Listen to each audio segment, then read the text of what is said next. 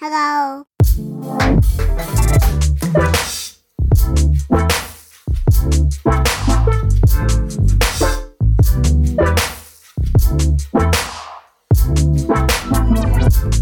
アマプラのあのオッドタクシーね、オットオットタクシーね。はい。うんあれ面白かったですね。面白い面白かった面白い本当に。オッドタクシーはめっちゃ面白くてそう結構前にねそうオッドタクシー面白いよっていう話え去年の？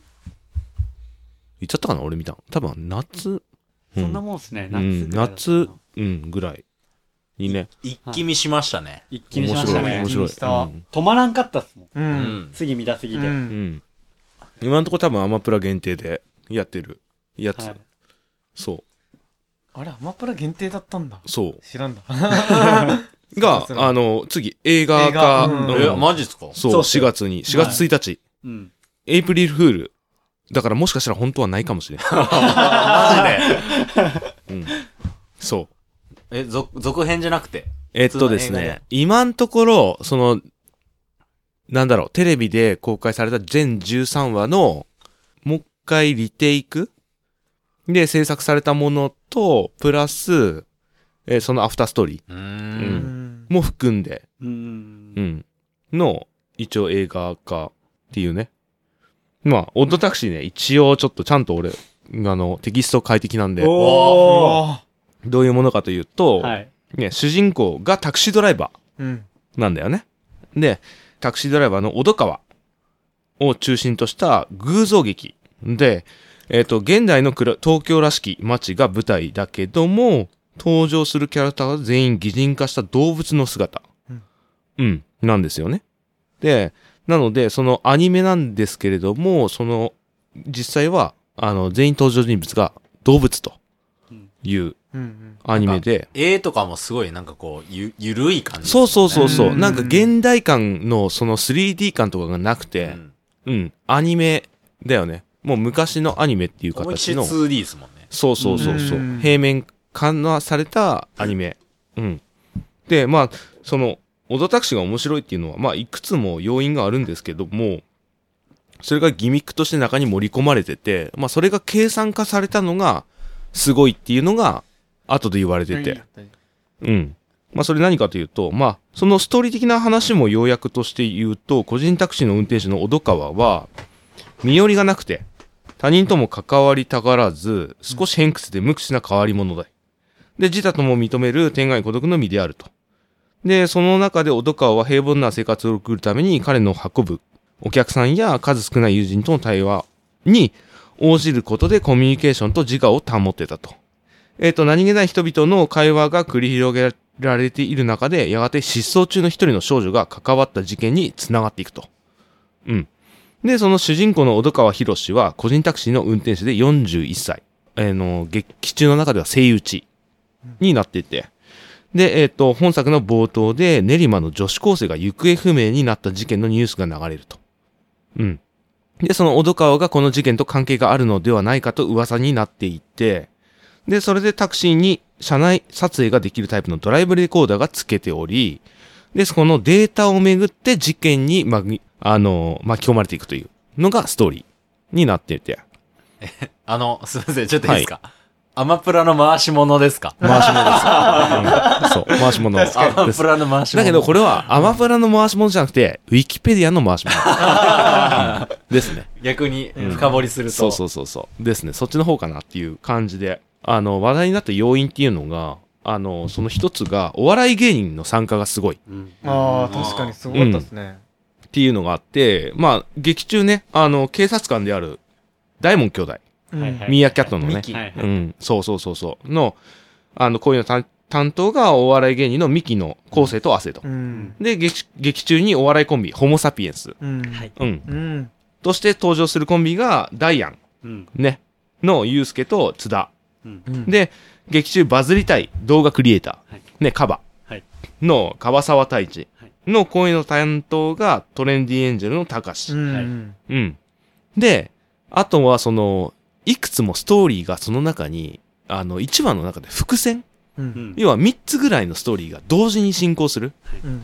していくんですよね。うんうん1話から13話まで。うんでその13話でその伏線が最後1本になる、うんうん、っていうのもそのうわってなる要因のいうん一つ、でそれがなんとなくもう回を重ねるごとになんとなくこっちも見ているはいけど最後に一気に一つにつながるっていうのがもううわっていう最後のもう劇的なフィナーレうん。につながっていくうん。ところがあると。そしてあの地下アイドルを得てメジャーメジャーデビルスミステリーキスか。はい。はいはい。はいはいうん。で、で、それ、あとは、えっ、と、第2話で登場する和彫りの入れ墨が特徴な、あの、マレーバク、うん、の、通称ボス。うん。ね。そのあたりも一番最後にね、割って、小戸川との関係とかがあって、で、エピソードが進むにつれて、一連の事件と謎と、小戸川本人の記憶の扉も開かれるストーリーと、ううん。んなってるのが、オドタクシーという作品、はい。アニメ作品で。はい。はい。いはい。いですか？どのキャラ一番好きですか？ああゴリラ僕、あ、ゴリラ。ーゴリラゴリラっていうのは、えーっと、お医者さん？うん、うんうん。小戸川の同級、同じね、年の、えーっと、今名前出てこないわ。うん。確かに名前出てこない いいよ、思い、思い返さなくても。はいうん。僕あのー、山ちゃんは？そのマフィアの、うん。あのー、あれです。ラッププの人ラップの方はい。はいはいはいはいはい名前忘れたけど、あイン踏んでないっすみたいな めっちゃびっくりして。今はそれどころじゃねえんだよ。ーあれ面白かったですね。あれ面白かったです普わ通に戻るって。普普通に焦る。焦った時、うん。めっちゃずっとセリフイン踏んで、言ってたのに、言めっちゃそうほんまに焦った時、あ、ほんまに焦ったらイン踏まへんじゃん。時ね。そうそうそう。あれ面白かったっすね。うん。意外とガブが好きかな。ガブ、ガブ。悪い相手役の、要は今、イン踏んでた方のもう一個別の、ああドブじゃないですか。あ、ドブ。あドブ。ドブ。ドブか。あドブ、ドブ、はいはいはいはいはい。うんドブね。うん。ああはい。で、いいいいキャラしましたいいキャラしました。そう、なんかどんどん、小戸川のね、方に引き込まれていくそうそう確かに。はいはい。感じの、カバサーも良かったっすけど、ね。カバサーも良かったね。うん。はい。俺が、ドブを、捕まえてやるみたいな、あの感じ。そうそうそう。みんなも、協力してくれよな 煽ってね。あの炎上系 YouTuber の感じそうが。そうそうそう。よかったまさに、現代に対しての風刺っぽい。そうそううん今っぽい感じですね今っぽい感じでそうこれを冷ややかな目線で見る人と、はいはいはいね、樺沢のこと冷ややかな目線で見る人と、あ、そうだそうだって見る人と、多分二手に分かれ分る。かれるタイプ。プの。そうそうそうそう。見せ方うん。もう俺らは気持ちがわかりますね俺らはっていうか俺は俺 そうだよそうその気持ちはめっちゃわかりますわうんうんそうそうそう。で、なんかその、要因としてもう一個あるのが、あの、参加ミュージシャンがね、もう今をときめくというか、パンピああはいー、うんと、ババとおむすびと参加してて、あの、パンピーはラッパはいー。うん。で、ババとおむすびはトラックメーカー。ヒップホップのトラックメーカーしてて。ううん。で、そういうミュージシャンが参加してることで、ラップミュージックが好きな人も、すごい、そのう、ん。ね、うん。ほん。とめっちゃおしゃれでしたもんねそう。本当に。あれも、オープニングがね、うん。あの、オートタクシーっていうタイトルのミュージックでう、ん。あの、スカートとパンピーでやってて、で、そのね、編曲をパンピー、ラッパーがやってるんだけど、うん。まあ、パンピーって、Spotify とかでも聞いてもらったらわかるけど、もう独特の音楽の使い方をしてて、うん打ち込みの仕方をしてて、で、パンピーらしさがすごい、オートタクシーの主題歌にも出てる。うんうん、ちょっとスペーシーな感じの音が入っててっていうのがまたかっこいい。うんうん。で、曲もすごいいいっていう、はいはいうん、感じの、がオートタクシーと。音までもねうんそう。素晴らしい作品。いや、すごいっすねうん。KK 先生ね。すごいっす経験値こういうとこっすよリスペクトパンピーを深掘りできる。パン、パンピーは、あのね、パンピー、うん、ヒップホップのそのなんか、もう薄いんですよ。薄いんですよ。もう髪より薄いんですよ。厚さゼロ。厚みはない。けど、すごい好きで、好き、好きなんですよ。うん。で、な、その通勤時間とかも、その音楽聴くの、Spotify 聴くのはすごい大事な時間で、ううんん。で、まあそういったところから結構その音楽の深掘りをするんですけど、その時間で。うん。でもパンピーもあの、昔のグループ。寝て、これ、多分寝てない。寝てない。寝てない可能性あるな。ですよね。寝てねえな本これ濃厚。濃厚っすよね。KK 先生、不眠説。不眠説濃濃厚。厚だこれは。本当に。こんな時間あるわけないやん。寝てないやついっぱいもんねこれ。本当にね。あれ。もしかしてそう。26時間。いけるな。一緒の考えやぞそれいけねえよ。いけねえよ。もう最悪 KK 先生も仕事してないから。確かにあのね、それは合ってる。そうそうそう。ネオニート。ネオニート。そう。働いてない説ね。働いてない説ね。あいつ、まだ携帯ばっか触ってる、うんそうそうそうそう。うん。それはあり得る。そうそうそう。っていうところがすごい好きで、うん。なんか、そういった音楽的なところも掘るのすごい好きなんで、うん。おすすめのコンテンツ。そうそうそう。なんか音楽的にも掘れるし、そのお笑い的なところも掘れるし、はいはいうんで、ストーリーもめちゃくちゃ面白いかなっていうのね。うん。そう。YouTube のあれ見ました？幸せのボールペン。ラジオは13話ぐらいまで、そう、ラジオうん。として YouTube で上がっとう思うんですけど、ーん。あれ聞きました？聞いてない。聞いた方がいいですよ。あれ、その1話1話ずつの、そのエピソードのうん。裏話みたい裏な話。感じでアップされとって、で、あの、キリンのキャラおったじゃないですか。えーっと、漫才、漫才。まさかにね。あーそうです。うん。うん。えあーを好きすぎるうん。あの学生みたいな。学生がおるじゃないあですか。あの学生が、そのボールペンをう、ん。その盗聴器として、うん。拾っひあのあのうん。いろんな人にこう渡って、うん。それの、その盗聴しとるわけなんですよ。ほー。それを配信し配信しとるんですよ。とるっていう。へー。そうそっちのストーリーそうなんですよ。があるんですよまた。はい。また別のストーリーがあるんですよ。ストーリーがあんの。そうなんですよ。で、それも最後に全部繋がって、どんでん返しが来るんですよ。へそうなんです。それもあの、小戸川のタクシーの中にそのボールペンを誰かが忘れてって、小戸川の独り言とか、もうほんと、どう、もうなんともないうん話とかを拾っとるんですよ。盗聴して。そういうのもあるんで。最初の1話とかは本当に一言とかなんかそのそ面白くなういんただの雑談雑うん談なんですけどもういろいろそっから最後に繋がってってくる、最後そういうのにどんでん返し。上がってこないのよね。ね、初耳っすよね。初耳あ、本当ですか本当ですか？それマジ聞いてください。これですよ YouTube? っ YouTube。幸せのボールペン幸せのボールペン。はい。ていうチャンネル？番組？いや、多分、オットタクシーっていう公式のあはい、公式であれがあって出とるんですよ。でも、オドタクシーレディオとかあるよね。あ多分それですよあ、かもしれないそうなんだ。そうですはいそれですそれですはい。そう、オドタクシーレディオってレディ今オがで、そう、今いい感じなんですっていう副題で、あのーやってる、えっ、と、月1かな？月1アップでやってるやつがああ、る。でもその YouTube のやつはもう終わってますわ。あそうなんだ完結しとるんで。へーはい。その1話1話のそうなんですようん。裏話みたいうんな。まあほんと3分とかなんでめっちゃ聞きやサすいですよ。ブストーリーっていうんだサブストーリーみたいな。を、今、山ちゃんが調べてる。うんいや、僕今ツイッター見てます。違うんかい。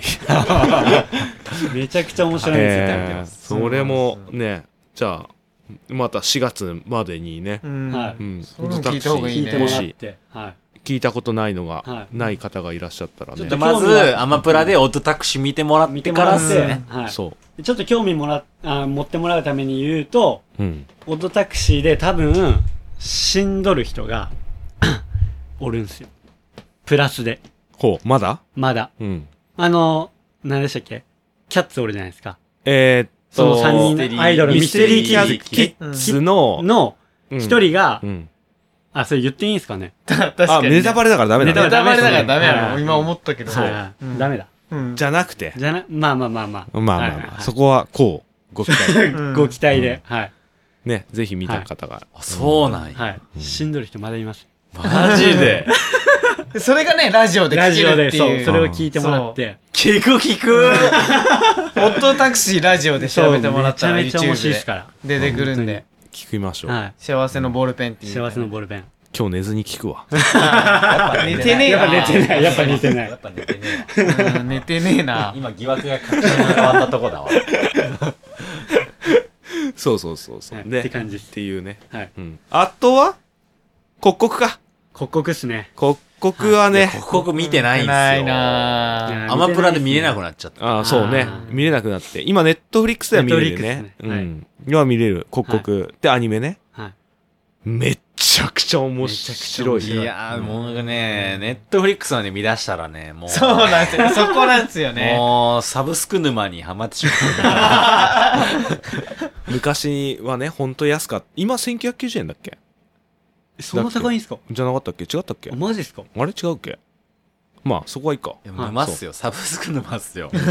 忙しくて、忙しいんすよ。寝てる暇なくなっちゃうんですよね。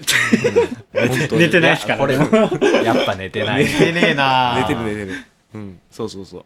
で、刻刻って何かって言ってよ。そうそうそう。刻刻説明しましょうか。はい刻刻っていうのが、あのね、漫画家の堀尾聖太さんによる作品、だ？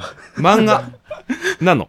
はい。で、俺はもともと入りが漫画ああなのそうなんですね。うん。で、あのね、増刊モーニングっていう雑誌があって、モーニング。そう。ちょっとね、あんまり手に取る人、お大人向そう、大けっすよね人向け、お父さん向け漫画みたいな。う、ん。増刊モーニングっていうのに、2008年から2014年まで、11月号まで、不定期に連載されてた、うーん。そう、やつで、漫画家の水木しげるさんってわかる？ゲゲゲンの鬼太郎。水木しげるはわかある。ゲゲゲそうそうそう。あと、小説家の伊坂幸太郎さん。わからないか。うんうん。が、あのね、絶賛っていうか、称賛してるアニメなのねう、ん刻々が。で、それが、あのね、アニメ化されたのが、2018年。はい要は、えっとね、2008年から2014年まで、あのね、漫画としてやってるんだけど、そのアニメ化されたのは、そのまた4年後なのね。うーん結構時間が空いてるの。はいはいはいなので、あのね、なんていうか、その、漫画とアニメに時間が空いてて、なおかつその漫画の作り込みとかもすごいもんだから、結構ね、アニメと漫画の別感がすごい。あってです、なんですけど、なんかその、元々の漫画のと立体感とか描写が素晴らしいっていうので、もう天才って言って、ううんん、すごい称賛されてて。漫画も途中からしか読んでないんだけど、はいはい漫画すごくて、はいもうその描写が。はいでうわ、何この人みたいな感じで、あの絵のクオリティ出しそうなんですか？いや、もっとすごい。あそうなんですねうんアニメよりも。へえうん。細かいのね、銭湯が。はいはいはいはいと、アニメでも結構すごいじゃん。はいすごいっすようんすごい、はで、それがすごい出てるのが、漫画の方で、うーんいい音出してるわ。へうん。山ちゃんがね、パイ食ってるっていう。じゃあパリパリ。入ってる。うん、入ってる、入ってる。大丈夫ですか？いつもよりちょっとラフな感じですけど多分。カスタードパイ。食べマックのね、うん小腹すいたから。そう。え、すどういうストーリーなんですかいや今言ったじゃないですか。あまあストーリーはまだか。ストーリーはまだ。ストーリーはまだ。ストーリーはまだ。じゃあ、ストーリーの説明いきましょうか。はいはい。で、そのストーリーの説明すると、ごく平凡に暮らしていた湯川家、はい。ね、と、あと宗教団体、うん。要はその対峙する、うん。宗教団体が対峙するんですけど、その実愛会の間で繰り広げられる、時の止まった世界。うん。っていうのが、この漫画の中では、視界って呼ぶのね。うん。で、その視界っていう、その時の止まった世界がメインとなる SF ササスペンスの作品うん。なのね。登場人物を交えたストーリーとちょっと簡単に説明すると、その湯川家っていう、ね、主人公側が、あの、主人公となるジュリっていう女の子。が、それを主軸とした表現とすると、そのおじいさん、兄貴の翼、で、母、シングルマザーの早苗っていうのが妹なんだけど、と、それのお、おいっ子の誠っていうのが出てくると。ある日、おいっ子と兄貴が幼稚園からの帰路の途中で誘拐されちゃう。うん。で、うん。犯人から身代金の要求の電話がかかってくると。うん。うん。で、要求する身代金の受け渡し期限が30分しかないのね。うんうん。なので、間に合わないと悟ったその主人公のジュリーは、犯人を、と差し違える覚悟で、えっ、とね、二人の救出へと向かうと。その時、じいさん、ジュリーのじいさんが湯川家に、あの、代々伝わるっていう視界術。その時を止める術ね。で、それを使って時間を止めたわけ。30分っていう期限を止めちゃったわけよ。んで、えっ、と、それが人も物も全てが止まった視界っていう中で、そのジュリとおじいさん二人が甥っ子と兄貴を救出に向かうっていうのがストーリーで。それが、あの、本筋のストーリーとなって。で、だけどその向かった先で自分たち以外に、その止まった世界の中で動く人間たちに遭遇して、なおかつ襲われちゃう。佐川っていうのが出てくるんだけど、その佐川とあとその幼少時代にその止まった世界視界に入ったことある真島。はいはいはい。そしてさらにあとは金で雇われた外部の人間たちがうん。動いてたわけ、要は自分たちが動いてい自分たちだけが動いている世界に他にも動いていた人たちがいて、うん。でその人たちが襲ってきたと、うん。でその襲ってきた実愛会の彼らの目的は湯川家にあるとされる視界術の石なのね、うん。でそれは止まった世界に入れる石を実愛会のメンバーは手に入れることが目的だったと、うん。でその石をめぐって樹里の玉ワニっていう、うん。まあその霊を追い出して強制的に死者とする能力、うん。うん、あとはそのじいさんが持ってる能力で、うん。上限10メートルまで距離を瞬間移動できる能力を使ってその実愛会の佐川たちと戦う、うん。要は石を守る、うんそして自分の甥っ子と兄貴を守るっていうストーリー、うん。ちょっと難しそう。難しい。ん。ストーリーっていうのがその刻々のストーリー。うん。で、これすごい、すっごい難しそうに聞こえるけども、要点を押さえてればめちゃくちゃ簡単に、うん。うん、あの、理解できて、うん。まずその、視界、止まった世界っていうのが存在するっていうのが、まず理解するのが一つ。あとはその、視界術って言って、その術、石を使って時を止めて、玉ワニっていうのがその霊なわけね。あの、時を止めた世界で、動ける霊と自分が融合することで、止まった世界で自由に動くことができるっていうルールがあるわけ。うんうん。で、それと、あとは死者。止まった人たち。止まった世界で止まった人たち。うん固まってる人たちのことを指す。っていう。で、その、その人たちは、その玉ワニっていうクラゲみたいな霊と融合したら動けるの。うんうん。だから、止まった世界に動いてる人たちは、その霊と融合してる人なのね。うんで、その融合してる人は、動けるの。うんっていうのを理解するの。うんで、さらにもう一個例がいて、カヌリニっていうのがいるのね。うんで、カヌリニって何かっていうと、止まった人を、に殺意をうん与えるうん。と、タルヌリニっていうのが止まった人を守ろうとして出てくる、ね、モンスターみたいな。存在ね万人なんですね。管理人か。管理人。ですで、それがカヌリニって言うんだけど、それはなんかその湯川家の中では管理人って呼んでいて、その世界を管理するものみたいなうん。うん、感じの存在なわけ。で、止まってる人に危害を与えようとすると、その管理人、カヌリニが現れて、危害を与えようとした人は殺されちゃうわけ。うん追っていくことにどんどん制限が分かってくる。うん。で、その中でどうやったら、甥っ子と兄貴を助けることができるかっていう。実愛会っていう宗教団体のストーリー。あとは湯川家の謎ね。う。うんん、がどんどん分かってくるっていうのが、この刻々の面白いところ。う。うんん要は、止まった世界、わずかな時間で起こっていることを、ね、すごい時間をかける長々と説明ね。そうですね。で、なおかつ描写がめちゃくちゃ細かくて、うん設定もすごいんだよね。すごいですねう。ん。うん。うんそううんで、それがを考えてるっていうのがすごくてう、んう。ん。面白いので、うんこのアニメもちょっと見ていただきたいかなと。うんこれ単行本とか出てないですか、ね、あります。えありますうんで俺結構その漫画全部は読んでないんですよ。だけど漫画バージョン結構おすすめかなうんとは、うん。より多分深く分かってくる。ー完結したんですか？完結します。ああ、そうなんだ。そう。そしてその、あのね、続編もアニメ化されてないやつもある。あ、そうなんですね。そううん刻々のその300日後っていうアウトストーリーもある。ううん。うーんブックオフ行こ これもまたおしゃれなんですよ。うオープンニングもエンディングもおしゃれでう。ん。そこもポイントっすね。そこも結構ね、引き込まれるとこあるよね。そうねうんそう。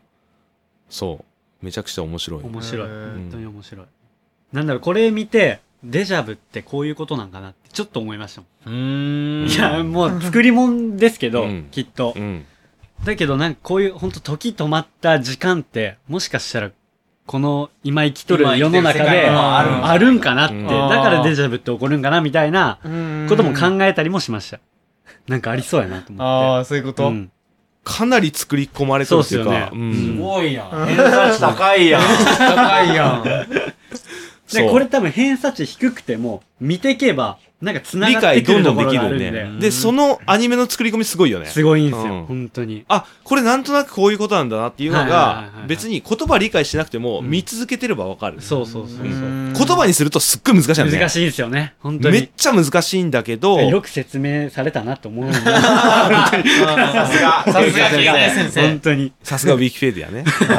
入ってないところもあるけどね。そう。見るとね、うん。すごいスッと入ってくる。そうなんですよ。そうなん。ですすごい難しそうなんだけど、実際アニメを見ると、そんなこともなく、ん。あ、こういうことなんだっていうことは理解できる。うん。うん。で、結構ね、その、あの、実愛会のね、佐川がね、はいはい。悲しいストーリーがねそうで、すよね。うん。主人公の、その、湯川樹里のところも味方したくなるけど、相手の佐川のところもすごい入っちゃうんだよね。そう。なんですよ心が。切ないですよね。切ないうんうん。で、なおかつ、そこの中でさらに伏線とある、その、真島のね、はいはい真島翔子の、はいはいはいね、ストーリーも入ってくるんだよね。はいはいはい。そう。同時にストーリーが何そう。そうです、そうです。はい他をはい。進んでいくそうですかねで、それが、もうね、さっきのオドタクシーもそうだけど、そう、伏線要素がうんすごい強くて、うん刻々自体の評価もすごいグッてうん上がる的な、KK 先生あれですね。伏線回収系好きっすね。確かに。好きかもしれない。今俺も思った。うん。好きかも。うん。同時進行と。うん。うん。あ考えうんちゃう系のやつがねう、ん結構好きかも。うん。ーちょっと話変わるんですけど、うん。僕あんまりドラマって見ないんですよ。でも今一個だけ見てるドラマあってはい。真犯人フラグっていうドラマ。それは？ドラマっていうことはテレビドラマ？普通のテレビドラマです。今うん。日曜日の夜やってるんですけうど、ん。これね伏線回収系やと思うんですよ。今まだ続いてるんですけど、はいはいはい。こう、ふある日、普通の幸せな一般的な家庭、うん。要は、あの、夫、妻、子供二人、うん。幸せに暮らしてた一般的な家庭が、ある日突然、夫を残して家族全員が消えるっおう。ほていうドラマなんですよ。うん。で、まあ、なぜ消えたかもわからない。妻と子供二人が、うんなぜ消えたかもわからない。うんで昨日まで普通に、こう、一緒に過ごしてたのに、うん。いきなりおらんくなったと。うんなんでやっていうところから、こう始まるドラマなんですけど、うんその、消えたのも本当にわからんくて、その日、その、家帰ったら、誰もおらん。奥さんも子供もおらん。ううんん。あれ？どこ行ったんやろ？ってなって、見たら、炊飯器にご飯炊いてある。うんただ、ただそれだけ。はい。なのに、家族が突然いなくなった。うんこれはなんやはい。うん。もう事件以外ないやんはいはいはいってなって、その夫、主人公のはい夫が、家族を探すんですけど、はい家族を探せば探すほど、なんかすごい複雑に張り巡されたか、家族の過去とか、はい自分の知らない、要は夫の知らない奥さんとか子供の人間関係がブワーって見えてくる。う。うんん。来て、その自分の家族は幸せな家庭やと思ってたけど、実は複雑に絡み合ってる人間関係のもとに、この事件が起きてるんじゃないかっていうのがどんどんどんどん見えてくる。うん。ドラマ今まだ進んでってる途中なんやけど、その、それが真犯人フラグ。はいはい。要は、家族を誘拐した人がおる。はいはいはい。で、家族が生きてるか死んでるかもわかんない。うん。けど家族を誘拐して家族をさらった、家族がいなくな、もしくはいなくなった。はいはいはい。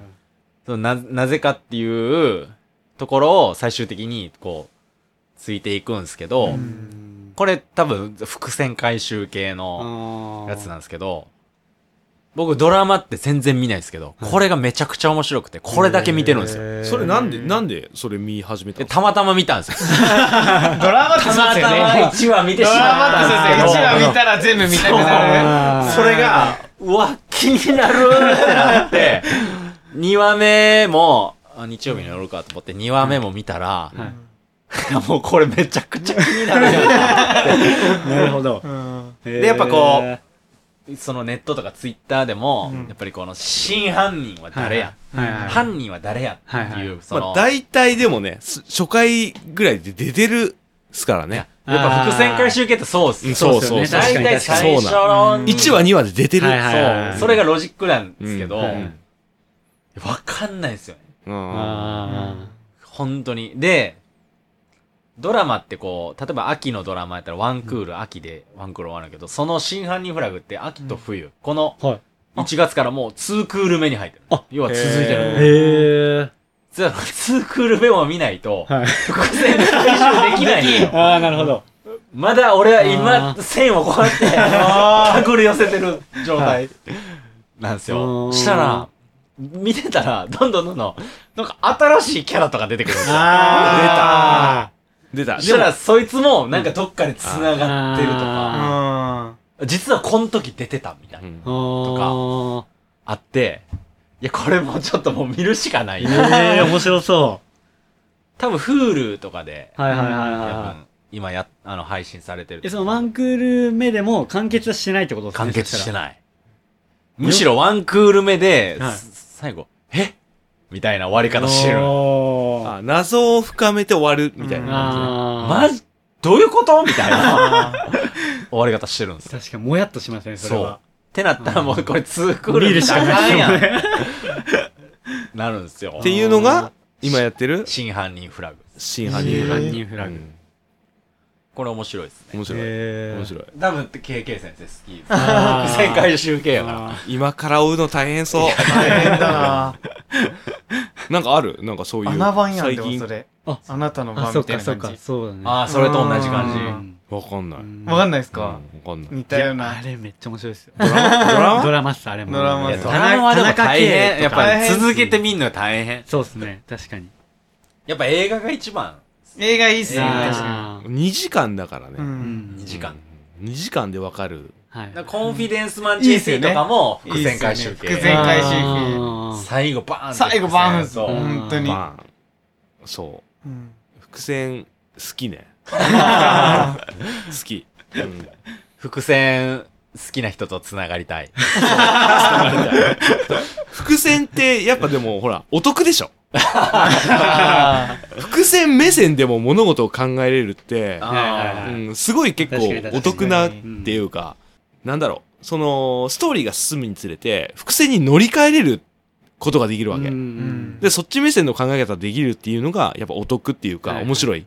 うんうんそう、かなって思って、普段アニメとか全然見ないのね。はいはい。うんで、ドラマも見ないテレビ見ないから。はいはい。うん。だけど、そう、たまたま、なんかそういうのを見始めたらハマるけどねまあっていう伏。線と思ってなくても、なんか案外伏伏線目線ななんだってそうそうそういうのもあるんですよね。そううん例えばあの、君の名はとか。ああ。あれも最終的に、こうなんかもうバーッと伏線回収というか、はいはいあそこ繋がってくるんや、みたいうんな、確かにうんになったりするから、最近そういうの多いんですよ。うん頭使う系の。頭使う系。うんで、最後に、うわーってて、こう、今までのストーリー、点と点がパパパパって繋がる線に繋がる。だけど、繋がらなくても、つ頭の中で繋がらなくても、それでストーリー終わることもできるのね。そうんん。それが面白いかなっていうね。君の名は見た？見ました見ました。見てない。ええ非国民。何？それ？そこまで？え？何それ？マジっすか？誰が出てるんですか？誰が出てる？アニメなんですよ。三葉はい。三葉が出てるえ誰？カズハと三葉アニメなんですよ。あアニメ？うんアニメアニメ映画滝くんとね。滝そうですよね。本当に。アニメって言ったらあれでしょやっぱジブリでしょ。いや、まあまあ、ジブリもね、いいっすけど。ジブリも結局、伏線回収系なの。千と千尋とかも、多分伏線回収系なんですよ。この前、だって先週あれでしょ？紅の豚やってたでしょ紅の豚も、伏線回収系なんですよ。あ紅の豚なんてすごいよ。名言しか出てこない。ああ、一ついいっすか？俺見たことないんですよ。マジで？紅の豚。絶対見た方がいい。絶対見た方がいいようんあの、あれはね、はい。なんかその、飛行艇？海とか川の上を走れて加速して、飛行機として飛んでいく飛行艇の歴史が、はい。その世界の歴史があの中に、そう、こう入ってて、おうん。ーっていうのもあるし、あとは、なんだろう。とにかく名言しか出てこない。かっこいいよ。かっこいい。豚なのにかっこいい。そう。豚なんでもへーもうビジュアルがちょっと申し訳ないですけど、うん豚じゃないですか。うん。が、かっこいいこと言うって想像つかないんですよ。言うし、かっこいいんよ。やることも。やることももうさ、豚か、豚以外かって。ローランド的に。うん豚がかっこいい。あそこまで豚をかっこよく描けてるうんコンテンツってないと思う。結構、ジブリって名言がすごい出てくるの。はいはいはい。なんだけど、もうなんだろう。クレナイの豚は名言のオンパレードすぎて安売りしすぎ。その名言を。だから、うわうわみたいなのが いっぱいありすぎてあ、そうどこを拾っていいのか、はいはいはいはい。そうそうそう。うわって。例えば、飛行艇を作ってもらうときはい。に、あのね、その設計士の女の子に、あの、徹夜はするなと。はい。徹夜をしたら、いい仕事できねえから、みたいな。はい。あーって。今だったらわかるやん。徹夜してもいい仕事できないとか。ああ、まあまあそう。今の時代はね。はいはい。わかるけど、その時代って、もう働いたりとか、はいもういかに残業することが美徳みたいな。テレビで、だよ。はい。働け、CM で働けっていうことをはい言ってた時代なんですよね。そう。エナジードリリンクとかがはい。CM ではい出て、あーで、働く、日本人は働くことがかっこいいっていう。徳だった時代なるほど。5時から男のグロンさんの時代です。そう。ね、その時代に、いや、徹夜なんてするんじゃねえぞって。徹夜してやるこ仕事なんていい仕事じゃないから。って言ってるの。うーん。それ今の概念と同じっていうか、はすごい。そういうのをちょいちょい出してくる。ーへえ。やっぱジブリってすごい。すごい。ジブリで何が好きっすか？あー、それね。何かな？難しいです。いっぱいありいっますもんね。ぱいあるよね。はい推しジブリ。推しジブリ。推しジブリはい。俺結構好きなのは、単純にはい、魔女の宅急便あー、メルヘン。ちょっと違ったな。あ あれは、なん、なぜかというと、はいはいはいあれは、あのね、ただ、その、ハッピーエンドすぎるあっていうところと、はいあとはもう松任谷由実ー。あー、なるほどね。と、ジブリの蜜月関係が、すごいハマってるでしょ。確かにハマってるっす。で、多分あの後にも、その松任谷由実とジブリの関係って続くのよ。分だけど、あれ以上にハマる作品はない。うんあのね、あともう一つあるのって、ジブリって結構音楽がすごい、すごくてで、やっぱその作曲家の久石譲、から絡んでくるっていうか絡んでるわけ。はいはい久石譲さんが絡んでて、で、久石譲とのこのマッチングがすごいいいのに、そこにさらに松任谷由実が来てっていうのが、やばい。おー。で音楽好きからの目線でのはい作品もある。あっていうので、魔女の宅急便は、あわ、す面白い。で、ハッピーな話だしすごい、だけどドキドキするじゃん。はいはいはい。で、子供も理解できる。で、大人もドキドキできる。はいはい。っていうのがすごいメルヘンだし、はいめちゃくちゃ面白い。なって思うから、結構ね、魔女の宅急便は好きかな。どうでしょいや、いいと思います。いや、悪いとかないですもんね。山ちゃん悪いとかなうい。山ちゃんは？僕はもうダントツでん、ラピュタです。あ王道ですけど。ダントツでラピュタです。これなんでかっていうと、うんやっぱりまず、夢がある。ー。ううん夢がある。やっぱりリューノスのねリューノスとか、はいはいはいやっぱ飛行石とか、やっぱりはいは、その、男心をくすぐる、あーわかります確かに確かにその、トピックがたくさん出てくるんですよね。はいなんかこの、空飛ぶ、はい。島じゃないですけど、その城みたいなのがあって、とか、それを受け継ぐ、代々受け継いぐ血を持った一族がいてはい、それを狙う、輩がいると。はい。うような、もう要は冒険要素もあうる。ん。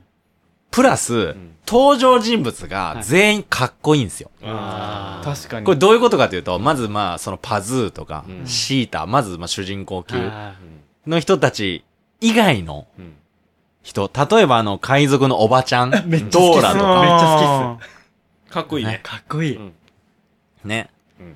チャンスは一度逃すんじゃないよ 確かに。あの、さらっという名言かっこいい。んすよ。ん。とか、普通に街の、そのパズーをかくまってるおっちゃんとかおばちゃんも、なんか、こう筋肉ムキムキで、ブーンってして、確かに。その奥さんとかも、その服誰が縫うんだいみたいな、うん。そういうな、い挙手一投足がう、んいちいちうん。かっこいいんですよ。うん。だから、どの人物を見ても、は面白い。あどこに焦点を当ててもう、ん。面白いんですよ。うん。で、最終的に、その、気象転結があって、すごいちょっとシリアスなうん場面もあるし、すごいなんかね、全部詰まってるんですよ。で、そういう一個一個を分解して何回も見れるんあですよ。ーうん。何回見ても面白いんですよ。ラピュタがラピュタ。だから、やっぱりなんかこう、ラピュタが例えばまあテレビとかで、まあ、そうやりますってなったら、うんああ、見よっかなってなるし、あなんか、すごい、あれは名作やなって自分の中で思ってるんですよ。じゃあこの年代違うところ行きましょうかはいヤングのね、ヤングヤングの意見聞きましょうかはい。そんな観点で見たことないからな。俺はもう決まってます何ね。何何何俺、は、ハウルの動く城。あー、やっぱり、はいハウル来た。ハウルですね、俺は。はどこが推しなの？まずジブリって、うん食べ物がすごい美味しそうなんですよ。なるほどね。魔女の、魔女の宅急便もパンがめっちゃうまそうじゃないですうんか。で、ハウルはそれを超えて、うんあの、カルシファーで、あ卵ね卵。あの、エッグみ、あの、なんて、ベーコンエッグみたいな。あれがもうまずめちゃくちゃうまそうでう、んあれからハマりましたね、まず。なるほどね。もう食べ物がめっちゃうまそうで、で、しかも俺戦争っていうのに結構ちょっと敏感なんですよ。は夢でもちっちゃい時によく見とったぐらいで。マジで？はい。で、ハウルのあれ、ちょっと戦争をかじってますよね。うんああいう感じも、うんなんかすごいなんか刺さるものあるし、まあなんせもハウルの、キムタクが声じゃないですか。うんああ、そうだね。で、あの、ビジュアルじゃないですか。うん。まああれめちゃくキちゃかっこいいですね。寄せたと言われてる寄せたと言われてる。めちゃめちゃかっこいいじゃないですか。あれはもう男の鏡だな、みたいなとこはありますね。で、ちょっと弱った姿のハウルもあり、ーかっこいいハウルもあり、うんみたいな。あれがもうマジでかっこいいし、うんあれ一番いいっすね。うん俺の中では。ちょっとそのメルヘンの要素と現実のその戦なんですよ争の、そうなんです、そうなんです。ちょっとこう悲惨さとかの、その、なんかこう、両極端な部分がバーンって描かれてますよね。うん。でもなんかジブリ的な話というと結構その戦争テーマっていう深掘りしやすいところ。戦争とか自然との共存とはいかってやっぱジブリのテーマになりやすいですようね。確かに。あれ？そんな思い出ないからさ、こうやって見たことないあるやろ？ないな、ほんまにないな。だから、もののけ姫とかもそうですよね。自然の自然のと、戦争とまで言わないですけど、うやんっぱ自然と人間のこの、うん。ね、あれも汁がうまそうっすよね。汁と、あの、お主の米だ。なんと食え、みたいな。おかゆみたいな。おかゆみたいな。雑炊みたいな。めちゃくちゃうまい。やっぱジブリ飯っていう一つのコンテンツがあるああそうそう再そう再現するっていうね。うん。そうそうそう。動画コンテンツがあったりとかするぐらいなんで。確かに。うん。確かにね。耳を澄ませばって、あれジブリ。一応ジブリ。ジブリ。あ、ジブリなんだ。ただジブリの中で俺、異端と思ってる。ああー耳をすませばもうすごいいい。俺カントリーロード、カントリーロード。ー学生の時はそれが一番好きってずっと言ってましたね。あああれはなんかもうリアルだし。ー。そうだね。なんかあの感じもリアルだし、その時、すごい昔からやっとると思うけど、シンクロしとってね。そう、なんか、うすげえ近い感あるし、なんかリアルだな。うんしかもあの歌も、うんなんかもうすごい耳に残るみた歌っていな。何？何？カントリーロード。ああれもよかったね。。そううん。この間、千と千尋もテレビでやってましたけど、うんやってましたねやっぱ見ましたもんね。あ、千と千尋やってるわ。あれって絵変わっとったんすか？いや、変わってるんかな？なんかツイッターで見たけど、なんか映画変わっとるみたいな。リメイク版？いや、わかんないです、わかんないです、わかんないです。うんいや、でもなんかそういう、あんまりそういうの深く考えずにあー純粋に見てたまあ、あれもいい作品ですよね、本当にいい作品はいやと思う。みんなまあでもジブリも伏線線回収系。確かに。マジで確かにうん私の名は、逃げ早み、琥珀の死主。あ、出会ってたんや。確かに。いや、本当に面白いですよね。うんうん面白いやっぱいいっすよね。ううんいいそういうなんか、かん、何かを見て感動とか、うん面白いって思える。共感ね。幸せやしかもそうそうそうそう。これでね、あれ面白かったよねって共感できることがうん面白い。面白いです。うん、そう。そういうコンテンツがなかなかね。だって、おのおの見てるけど、このコン、これめっちゃ面白いよってなかなか言わ、まあないでしょ。う確かにん。確かに。だけどそこに入ってくるジブリってやっぱすごいなみたいな。うん。確かうんやっぱみんな見てるんだな、みたいな。ジブリの話。ジジブリだけででも結構盛り上がりましたね。まさかのそれだけすごいってことやね。先週入って全部見たからね俺ちゃんと。はいずっと見れたしね。あんだけ見とんがに。ジブリ。やっぱ年齢によっても見方変わっていや、くるし。そうそうそれ本当ありますわ。うん、そう。例えばその、隣のトトロで言うと、はい。子供の時に見とるトトロとはいの世界と、はいいやもう大人の時に見るトトロの世界で、はい。見方が違うから、うん。感受性が全然違うっていうね。全然違う。うん。全然違いますわ。っていうのも、やっぱ言われてるし、はい。うん、やっぱそれが、だけど、あの中には要素としてもう入っちゃってるんだよね。たくさんの要素詰まってるのをうん。大人になってからわかるというか、うん。ちょっとこううん。ね、あのーちょっと汚い見方してしまうんですよ。そうそうそうそう。そう。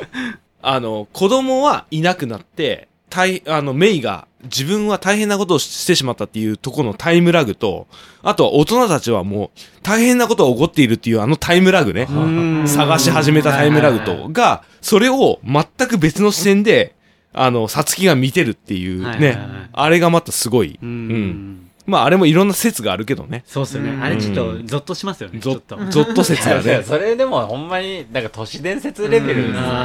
そうそうそうそう。僕はもう純粋に、うんお父さんええ人やなとか。お父さんどうやって生計立ててるんやろうなとか、確かにめちゃくちゃボロい家住んでんなとか、確かにいや、そういうもうなんか、あ、こういう時代って大変やなっていう、うんそういうなんかこうんう、ありますよ。あの野菜が美味しそうなんですよね。野菜が美味しそうやし。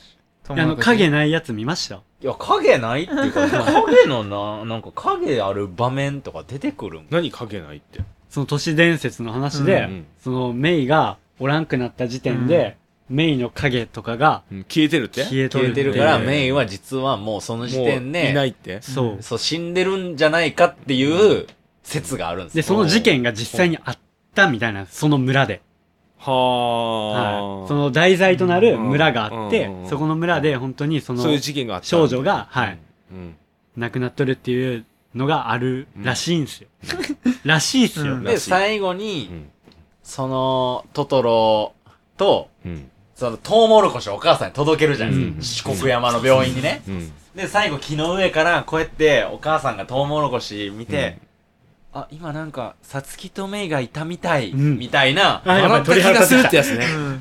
言ってる場面は実はもうお母さんは認識をしてる。うん。認識をしてる。も要は、うさつきとでるっていう。メイがもう、うんいないこの世ってにいないんじゃないかなっうんていう、ニュアンスにも取れるよね。だってトウモロコシをおかんでもうん、渡しに行けばいいじゃないですか。うん。うん。でもわざわざ木の上で。っうん。ていう。いや、もう本当都市伝説怖い怖い。鳥肌がちょっとやばいっすわ。いや、でもやっぱりそういうなんか分析班みたいなのがやっぱり、そうですね。すげえなと思うんですよ。はい。そういう、そういうのにつなげはるい。なんかつなげはる、なんかそのロジックっていうか、すごいその順序立ててつなげていくのは、マジでカロリー使うやん。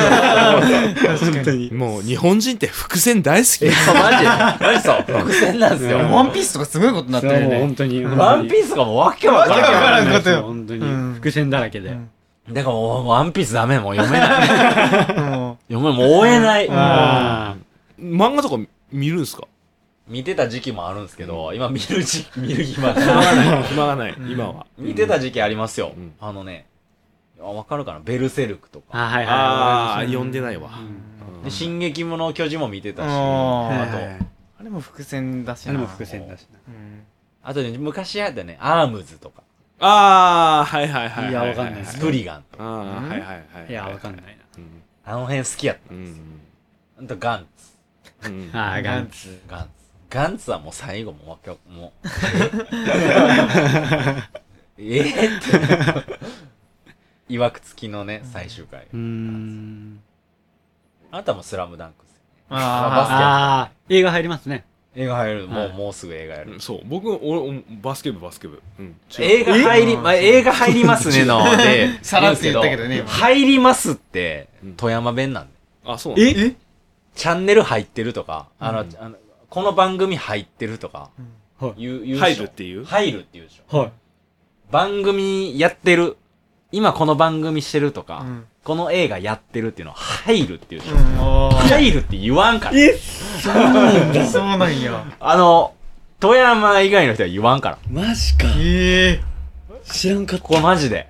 ええだからこう番組見てて、富山の人って、あ、な今これ入ってるんだっていう、はいはいはいやんか。ははい俺最初、は入るマジか。そうなんだマジかそう。って言わないんで、い。はいはいあの、君たちも気をつけてね。あいや、うちらはいいんだよ、別に。あ逆に出してくんだ逆に出してく入らないです。あ、そうなんだ入らこっちは入んない。入らない。いやいや、わかりやすくないですか入るの方が。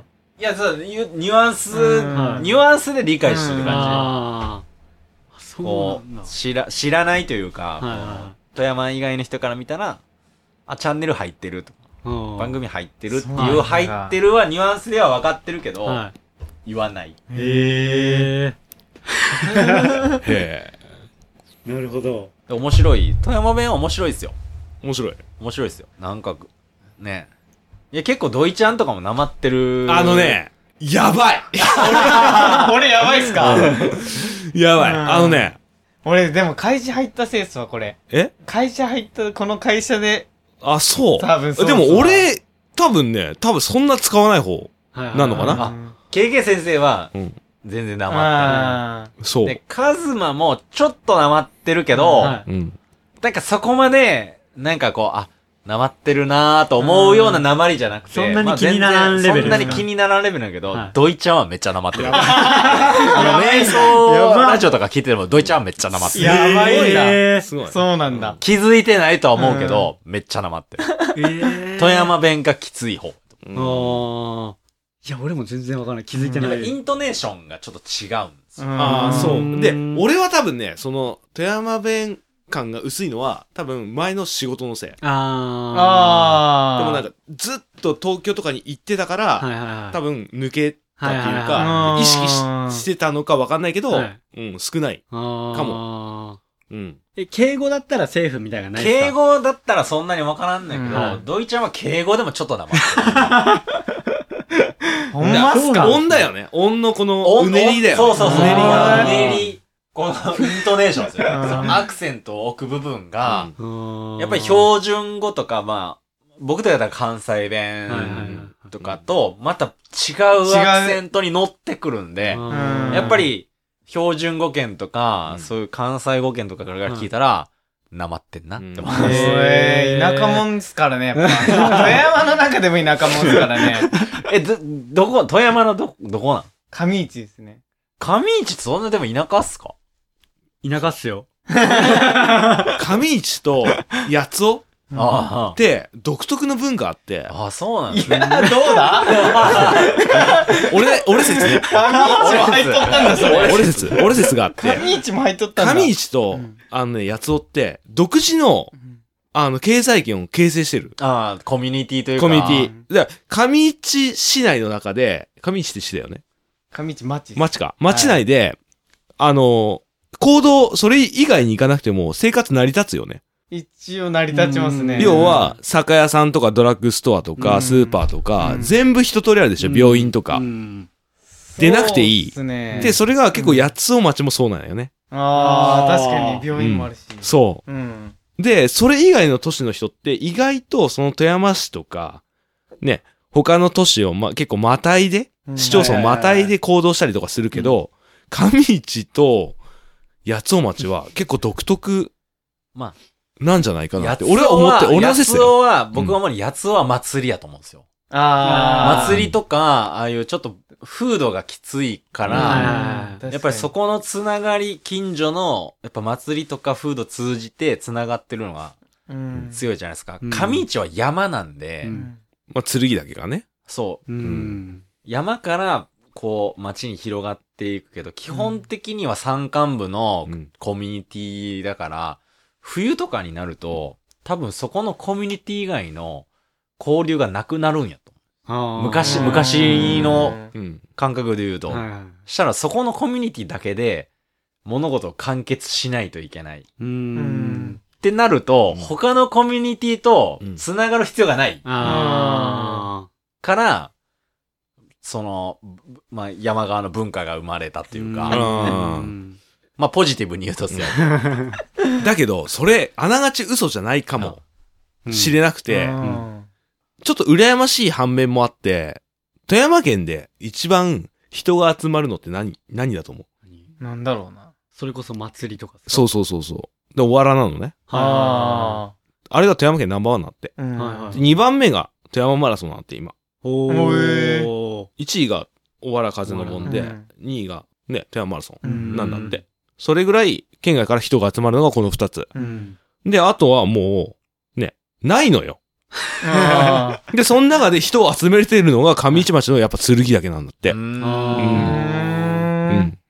それはやっぱり、1位、2位が圧倒的すぎて、そ、うん他を数えるまでもないのね。うんだけど、その、うん山岳信仰とか山岳文化ってやっぱりあって、その中に剣岳ってあって、で、やっぱりそれを売れる上市町ってすごいよねっていう。あ確かに僕も上市を一番最初に知ったのは剣岳の登山口。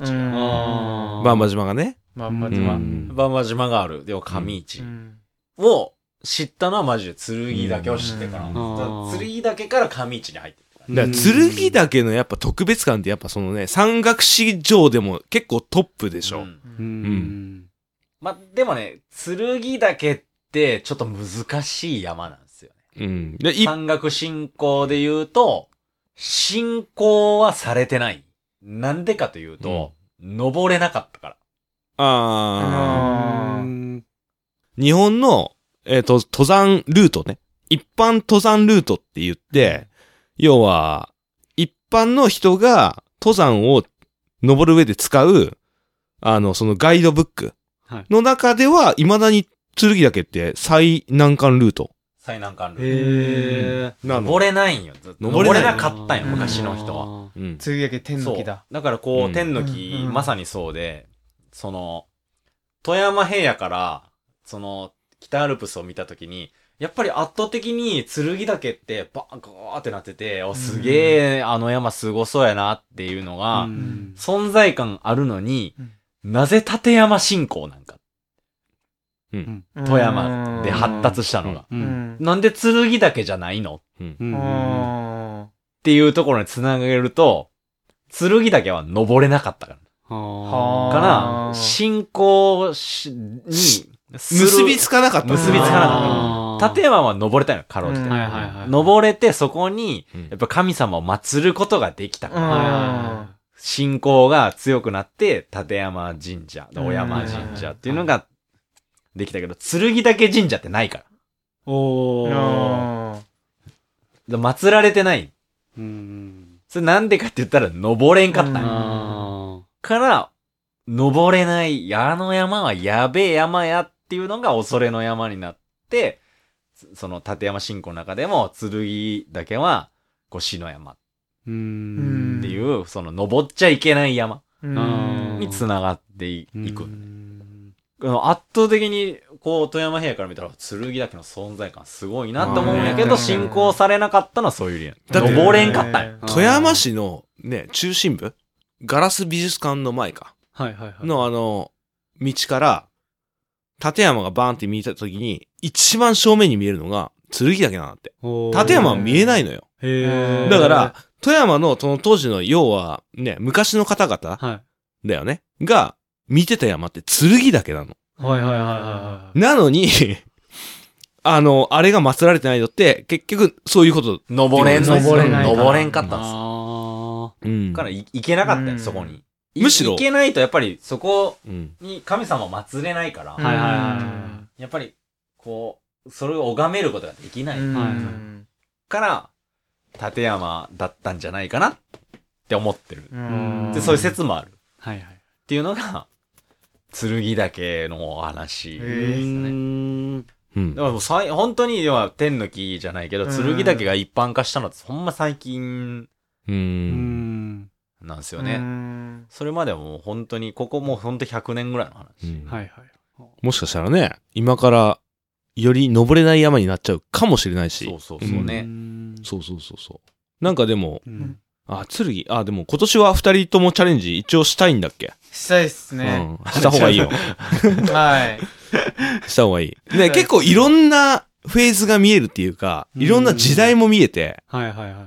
おすすめかなって。まあ、剣岳って、あの、もう360度展望が開けるんで、山頂に行けば。はいはいはいはいはい。もう、日本海から富山平野から、その北アルプスの反対側の白馬連峰、はいはい。後ろ立山連峰まで、もう全部見渡せる。パノラマが、ビューがすごい。単純に、登らんね、やっぱ。景色もすごい。単純にに。で、まあそこまで楽な、ら楽な、まあ決して楽な山じゃないから、うんやっぱり達成感もあるし、うんはいはいはいはい。得られるものは大きい。人生変わりますかね？まあ、剣だけ登って人生変わるような人は、とんがり山登っても変わるから。そうか確かに。でなんかね、いろんな時代感を俺は感じたかなーっていうのは、えっ、とね、俺たちの親の世代ぐらいかな。はいで、やっぱりその時代に登山ブームっていうのが一個あって、はいはいはい。で、その時にその登山をしてる人たちがいっぱいいて、はいで、剣岳にももちろんいっぱい人が登ったわけよ。はいはい。で、その日本の一般ルートの中で最難関でもやっぱりその時代にはいっぱいの人がいてっていうのはあるんだけど、登ってる途中ではい。空き缶の捨ての残骸とか見えるのね。拾えないのよ、でも。うん、拾えないの。うん。あそういうとこに時代を感じるわけ。すごい。で、要、は日本人として、その山が好きで行ってるわけじゃん。はいあの山に登りたくてー行ってるけど、で、行ってるわけ。なんだけど、そこに、その過去の人たちが登った人たちの、もう異物があるわけよ。はいはいはい。そこですごい考えさせられることがある。あーっていうのは俺は初めて登った時にすごい感じて、はいはい。嫌って、心心痛い部分が見えたりもするわけ。はい。で、はいでもそれ拾えないようになってるのね。要要は、鉄のネットが張られたりとかするんだけど、そういうの、のも見られたりとか。うん。まあ、あとは歴史的に言うと、剣岳の周りって、あの、そこを開拓した人の名前がついてる谷とか、はいうん尾根とか、はい。たくさんあんのよ。はい。源次郎とか、はい平蔵谷とか。はいはいはい。そそういう人たちが天の木とかそういうのに出てくるよね。うん。長次郎設計とか、長次郎さん。へ出ーとった。で出てくるんうだん要は、登ったり開拓した人の名前がつく山ってあんまりない。へー確かにねううんん。逆に、まあ、それだけ難しい山やったから、そこに登れたり道筋をつけた人の名前をつけてあげようー。うんうっていう、こう、なんかや優しさじゃないけど、称えるっていう尊敬があると思う。うーん。なんか俺もゆくゆく、どっか名前のない尾根とか登って、山の本尾根とか名けたい。すげえ難関見つけて、うんここは初登しました。初めて登りましたとか言っはて、山ちゃん、山ちゃん尾根とか。ちょっとふざけた名前つけたいです。早期の。ああ、そうなんだ。うんで、山ってそういう名前とかでもすごい歴史があるしん。なんかこう一個一個こう分解しても面白い。うーん。っていうのが魅力の一つでもあるね、はい山の魅力。はいはい。やっぱね、北アルプスは、やっぱ、ちょっとその山岳史界では、結構ちょっと特別な、まあ特別な立ち位置ではありますけどねうん。やっぱその山によってもストーリーがすごいあって、はいはい。うん、その歴史を掘るっていう興味もそそるうし、ーうんん。じゃあちょっと今日の話の冒頭にも戻るけど、はい雪が降ってないと登れない山っていうのもあったりとかするし季節によってね、はい。うん、っていうのもあったりとかするからそういうところに面白みを感じるのがすごいいい。うーんだから別にそういう意味では剣岳に特別にね思いを寄せることもないと思うけど いやせっかくね富山にいるから。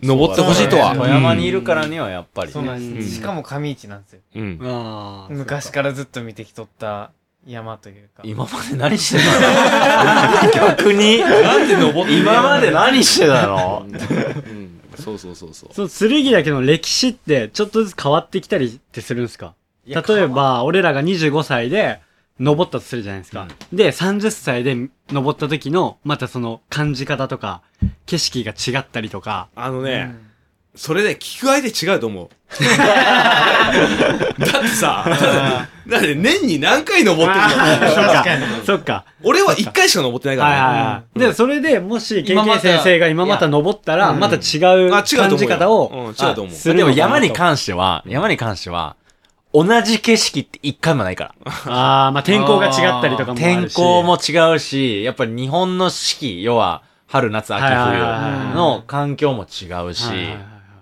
同じ山って一回もないから、面白い。それは何回登っとっても、何回登っても感じ方が違う。っていうのは山の特徴でもある。で、それが高い山になればなるほどはい、その変化が大きい。ああ低い山だったらあんまり感じないことでも高い山であればあるほど、その変化が大きいかあ。ら、はい。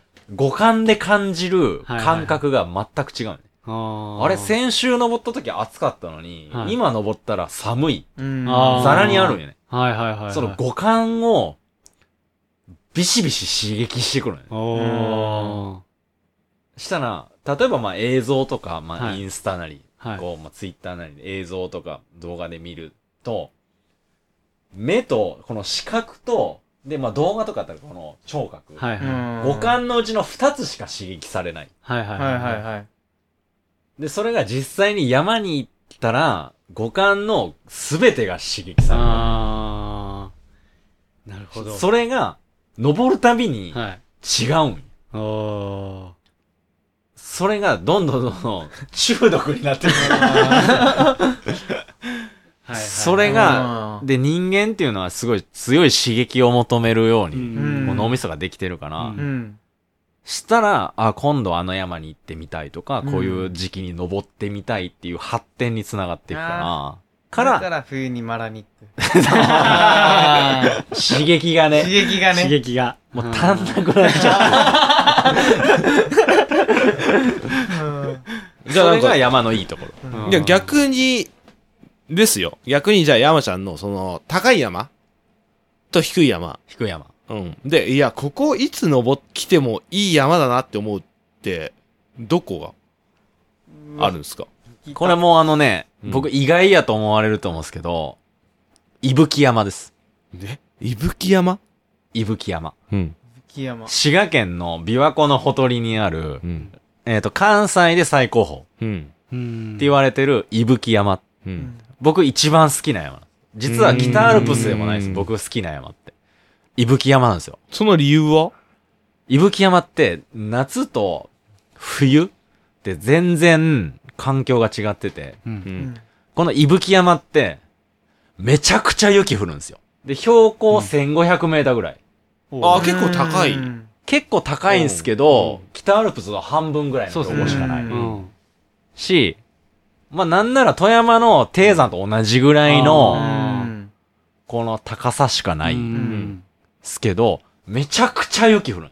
うん。それなんでかって言ったら、まあ、琵琶湖のほとりと日本海から吹いてくる風がぶつかってとかいろんな気象条件があるんですけど、世界記録持ってる。ギネス持ってる。この山が。うん。一日で降った積雪量世界一。へえ。一日で積もったは雪の量。い。はい。11メートル。一日で。やっばすげえ。ていう。24時間でってこと24時間で11メートル積もったっていう記録持ってるんですよ。うんはこれすごくない？すい。ごい。はその、あ、北アルプスとか、例えば世界の、なんかアラスカとか、はいカナダとうか、んヨーロッパとかじゃなくい。てで、、日本のわけわからん、湖のほとりの1500メーターの低山はが、世界で一番雪降るって、なんかやばいやばいっすねやばいっすね。よね。い。はで、やっぱそういうのもあるんか知らんけど、はい伊吹山って伝説があってい。、はその、伊吹山には、うんまあ、一説では白い大蛇とか、はい白いイノシシうんの神様っていう、まあいろんな説があるんですけど、要は神様が住んでる。うんめちゃくちゃ強い神様がうん。住んでて、で、まあ日本の、その、その武の神様、その、力の神様、大和武の御事。う。うん。っていう、ん。はまあ有名な神様うん。が、は伊吹山の神に、こう勝負を挑みに行くの。いはい。はい。要は、伊吹山の神を沈めるために、うん。日本の、要はもう、アベンジャーズみたいな、めっちゃ強いやつが、伊吹山の神倒したろう言って、勝負を挑みに行ってはい、でも、その、アベンジャーズは、大和武の御事は、伊吹山の神を舐めてるん。うん。うんもう、もう、ちょ、なんちょろいで。俺めっちゃ強いし。うんはいで、勝負を挑みに行って、素手で挑みに行って、勝負して、伊吹山の神に負ける。負けた。うん。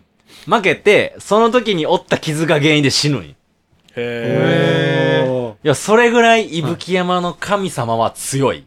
ー。っていうのが、ー。うん。やっぱり伊吹山の、その積雪量とか異常に雪降るっていう伝承とか、その気象条件につながってくる。要は、世界的に見てもすごい特殊な山なんですよ。いや、そういう特殊事象を呼び込むスポットがその山にあああるってことだようね。ん。それは、ただ神様住んでる住んでないとか別に、うんまあ、うんまあどうでもいいじゃないですけど、じゃなくて、やっぱそれだけのエネルギーがその山にある。なおかうんつ解明できないっていうそうことだよね。うん。で、やっぱ夏登りました。はい。すっごい琵琶湖も綺麗で、日本海もパーって見えて、うんめちゃくちゃ景色いいんですよ。で、冬行きます。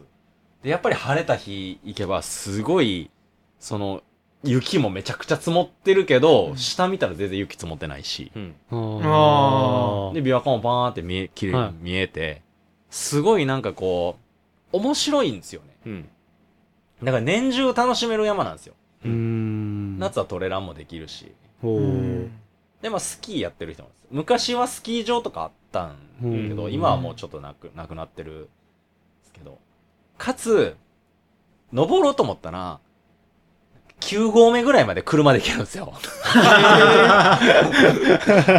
なんだ山頂直下まで車で行けるんですよ。うんだから別に子供とか連れてってもいいし、うん別、にあの軽い気持ちでも登れる。はいはい。夏、夏やったら。はだし、すごいバリエーションのすごい山で、うん。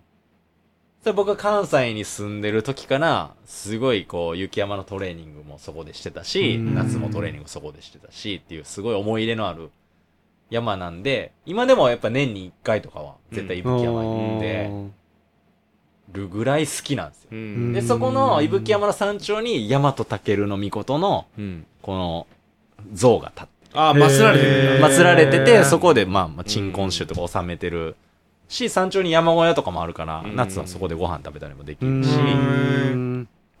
すごい面白い山があって、僕は実はすごい北アルプスばっかり登ってると思われてるんですけど、うん僕実は一番好きな山は伊吹山。へへそれは低い方で好きな山？低い方です。うんうんじゃあ高い方は？高い方で好きな山はやっぱ剣ですよ、ね。ああ、剣あー剣ですよね。はやっぱりダントツで。特別。剣はやっぱ特別っすね。うんー。うん。まあなんでかっていうと、うんなんかね、やっぱ剣から見る景色ってすごい、うんなんかこう、非日常感が強い。あーああ、ああ、まあ確かに。あ、そう、確かに。えっとね、記憶でいいですか？どうぞどうぞ。はい俺の記憶でいい？はいいいはい。えっとね、北アルプスって基本的に360度山なのよ。はい。うん基本ね。はい。なんだけど、剣は、すごいのは、あのね、能登半島一望できる。海海も見える。海、うん海なんだ。そそうう、反対側、海やけど反対側立山とそうか、は北の深い山がブワーって広がって全部見える、奥まで。い。うん。その反対側は海。海なだ。うんん。要は海抜が近い。はいはいはいはいはい。で、海の奥までっていうか、その能登半島まで見えるけど、そこから、180度背を向けたら、北アルプスのね、最深部まで全部見える見える。うん山しか連なってないっていう。うんあれ、は、俺の記憶の中でも特別。そう珍しいっていうか、うんやっぱり海抜が一番近い、うん。やっぱり山じゃないと見れない山。で、なおかつ天気が良くないと見れない。天気が良くないと景色。はいはいはい。やっぱりあその街から近いっていうのがあって、その、日本海も近いから、うんガスが上がりやすいから、うんやっぱ山頂がこうパーって開ける日もやっぱ比較的少ない。うんガスりやすいって言われて。はいはいはい。うんで、そういう時にやっぱりこう、パーンってパノラマの景色見れたりとかしたら、おしっこちびりますわ。おしっこちびりーますわ。へもじゃあもう100%見れるわけじゃないんですね。う、100%見えるわけじゃないけど、うんやっぱ見れたら、うん。やっぱりこう、人生変わるかもしれない。変わるかもね。な、な、わ何割ぐらいで見れます？その、いやいいのを。俺、今年、今日は今年じゃない、去年、はい8回登って、はい。2回ぐらいかな。ううおわー、確率低いな低いなやっぱこう、ピーカンで晴れたっていうか、はいはいはいはいバーンってパノラマビューできたのは、2回か。2回ぐらいかな。8回中2回か。俺1分の1。おー。うん。めっちゃ愛された。いい愛ですね。剣に愛された。愛された人っすね。迎えられた方ね。はい。そうそうそうそう。俺はもうお前何回来とんねん。また来たんかい。そうそうそうそう。なるほど。それを当てんなんわけよ。そうだね言ったら。うんどうする？俺ら運ないぞうんまないないぞ、マジで。でも引き込む気象条件とかはある。ただ、それを引き込むにはどうしたらいいかっつったら、地元の人しか行けん時期はある。あーで、それのおすすめは俺は9月の末から10月の頭。で、それいつ、なんでかって言ったら理由があって、はい。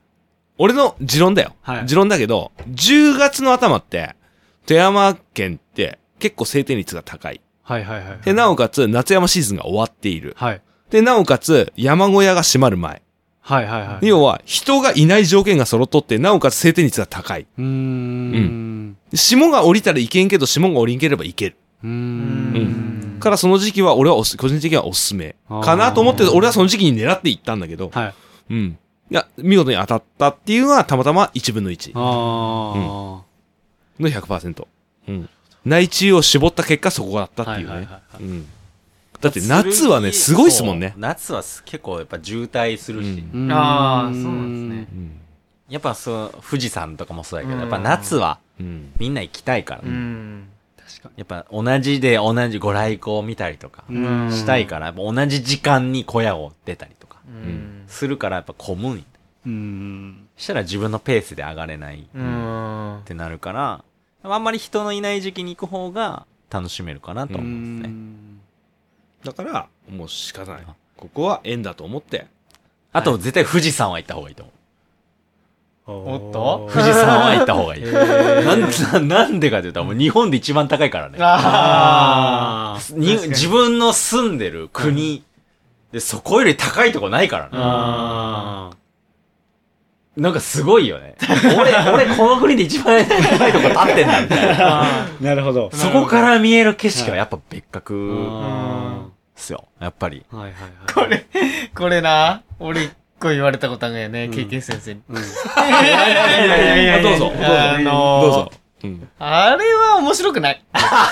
どういうこと？どういうあの山はマジで面白くない。富士山うん。ああれはね、でもね、観光要素が強いそう、から。なんかもう、あれは見る山だ。あ。登る山ではない。でもそれは思った。あであ登った時に思ったらしいのに。あそれは思った。うんでも、あの、富士山は一回登った方がいい。なぜなら、日本で一番高い。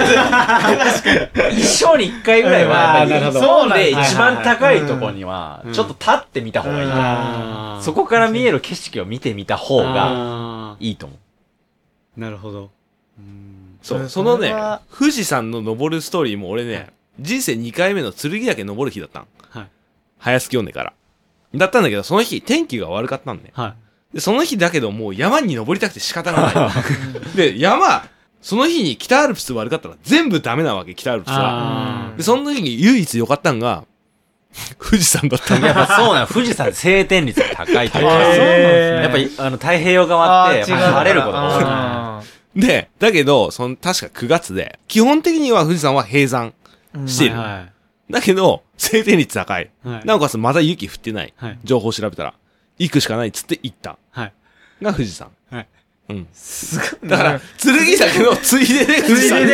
富士山に。富士山行くってすごいな。うん。そうそうそうそう。でも俺も登山始めたての頃に、1年ぐらいしてからな、登山始めて。ツアーで富士山に行って、高山病になったもんね。うんへあのエンターテイナーが。あのエンターテイナーが高山病になった。うん。その8合目ぐらいに、まあ、小屋に一泊して、早朝の2時ぐらいに出て、ご来光見ようかってー。いううん。プランだったんだけど、うん。8合目の小屋で一回寝たら、人間って寝たら呼吸が浅くなる。はいはいはあっていうことは取り込む酸素の量が少あ。なくなる。はいはいはい。うん。ただでさえ酸素の薄いうん。場所では寝て取り込む酸素も少なくなったら酸欠になる。酸欠になった。はい。で、起きたら、もう頭めっちゃ痛くて、ちょっと吐き気もして、やっべえみたいな、なったんやけど、まあその友達と行ってて、友達はなんかこう大丈夫そう。大丈夫な人もいる。う。うんん。大丈夫そうやから。で、でも俺もやっぱりこう、体力あるし、俺、ちょ、やめ、やめろわ、みたいな、そのプライドが許さんくて。だいや大丈夫、大丈夫、行く。ちょっと頭痛いぐらいやから行くみたいな感じだけど、俺、やっべえなと思いながら、行ってて、でもやっぱ渋滞してるから、うん。そのご来光を見るために、はいはい。やっぱペースが遅いから、どんどんどんどん体は慣れていく。あだけどやっぱ山頂ついても、もう酸素薄いから、ーはいはい。ずっと頭痛くて。で、下山して、めちゃくちゃ体調悪くて。はい。うん。で、薬局行って、すいませんっつって、ちょっと頭痛いんで、ちょっと体温計貸してくださいっつって、うん薬局で体温計貸してもらったら熱あって、はい。で、うんバファリン飲んで、はいで、夜行バスでまたこう、したぐらい、やっぱ富士山は、それはもう北アルプスとかで高山病とかなったことないんですけど、富士山は一瞬で高山病だ。へそれぐらいやっぱ標高が高いのー。と、高いんだ。酸素が薄い。苦しい。あでも3700メートルのやっぱそうね。うん。でもそこまでいかないと経験できない。あ。ああ、はいはいはい。どんだけ薄いかとかあって、うんこう体感できんやん確かに。に。確かに。ちょっと登っただけで、なんかめっちゃ息切れるわってなるんよ。あーへえ。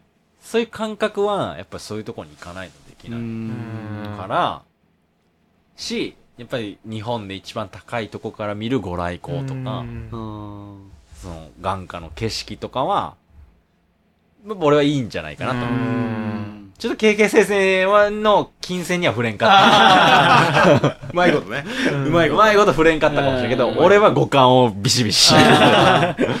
なるほど。富士山はいい。やっぱ晴天率が高いというか、北陸って冬もずっと、こうもうなんかもう冬の時代や。もう暗黒時代や。ダークサイドや。うんはいはい。やっぱ太平洋側って晴れる日が多いから、はいなんか俺もこの間富士山見に行ってたし、う富士山を眺めるってやっぱ特別な感じする。ううんん。眺めたこともないしな。眺めたこともない。いや、もうマジで眺めた方がいい。もうあなんか、え？何、何あの山ってなるから。ああ。やっぱ富士山はすごいいい。うん眺めるにしてもいいと。じゃあ、そんな山ちゃんに、ちょっと今日、あの、インスタか？うんちょっと質問募ってみたんで、皆さんからの質問、はい、どうぞ。いいですか？はい。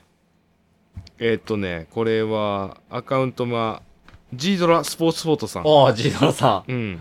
から、誰も知らない人を見つけたことはありますか？人？人。人？うん。温泉ってこと温泉。誰も知らない人。人は見つけたことないですね。ない。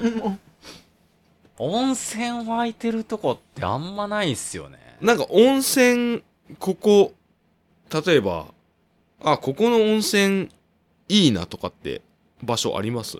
あ、でも、うん。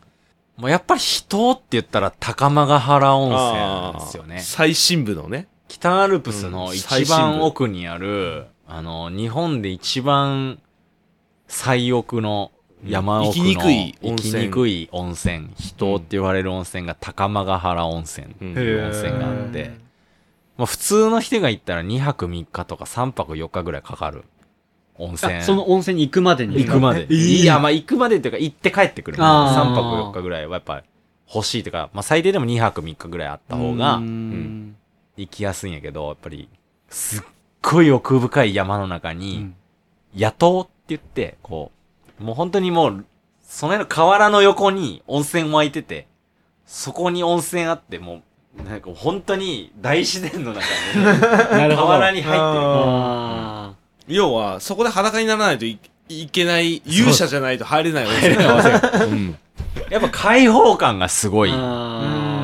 そこにたどり着くまでもめちゃくちゃ大変だから、うんやっぱり、それなりの苦労して、山の中で温泉入ると、やっぱ染みるよね。クーってなるのがやっぱり高間ヶ原温泉。うんやっぱアルプスってやっぱり温泉結構いろいろうんあありますね。北アルプス独特の文化ですね。文化があるんで、他の地域だと温泉なかなかないんで。うんね。うん。結構いいとこはいっぱいあるですね。うん。まあ、黒部の方とかだと馬場谷温泉とか、あと河原を掘ったりする、あの、黒部渓谷鉄道の途中に黒薙黒薙温泉とかもあるし、うん。あと反対側、長野県側だったら湯俣とか、うん。白馬槍とかね。白馬槍とうん。か、いいっすね。そういううんもうパノラマビューとか絶自分で掘ったりす温るうん温泉もあるから、まそういうのを巡っても楽しいかもしれないし、いいっすね。うん。誰のも知らない温泉って、ない。んまあ、ないっていうか、まあ、まあ、ないじゃないんじゃないですかね。ない実は知ってんじゃないのみたいな感じで、多分ジードラさんは、うん。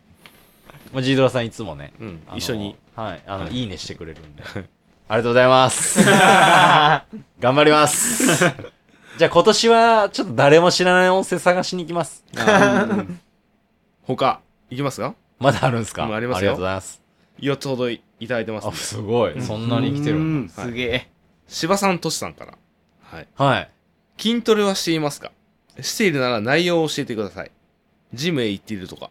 筋トレはしてます。うん。ジム行ってしてます。ジム行ってしているのは主には？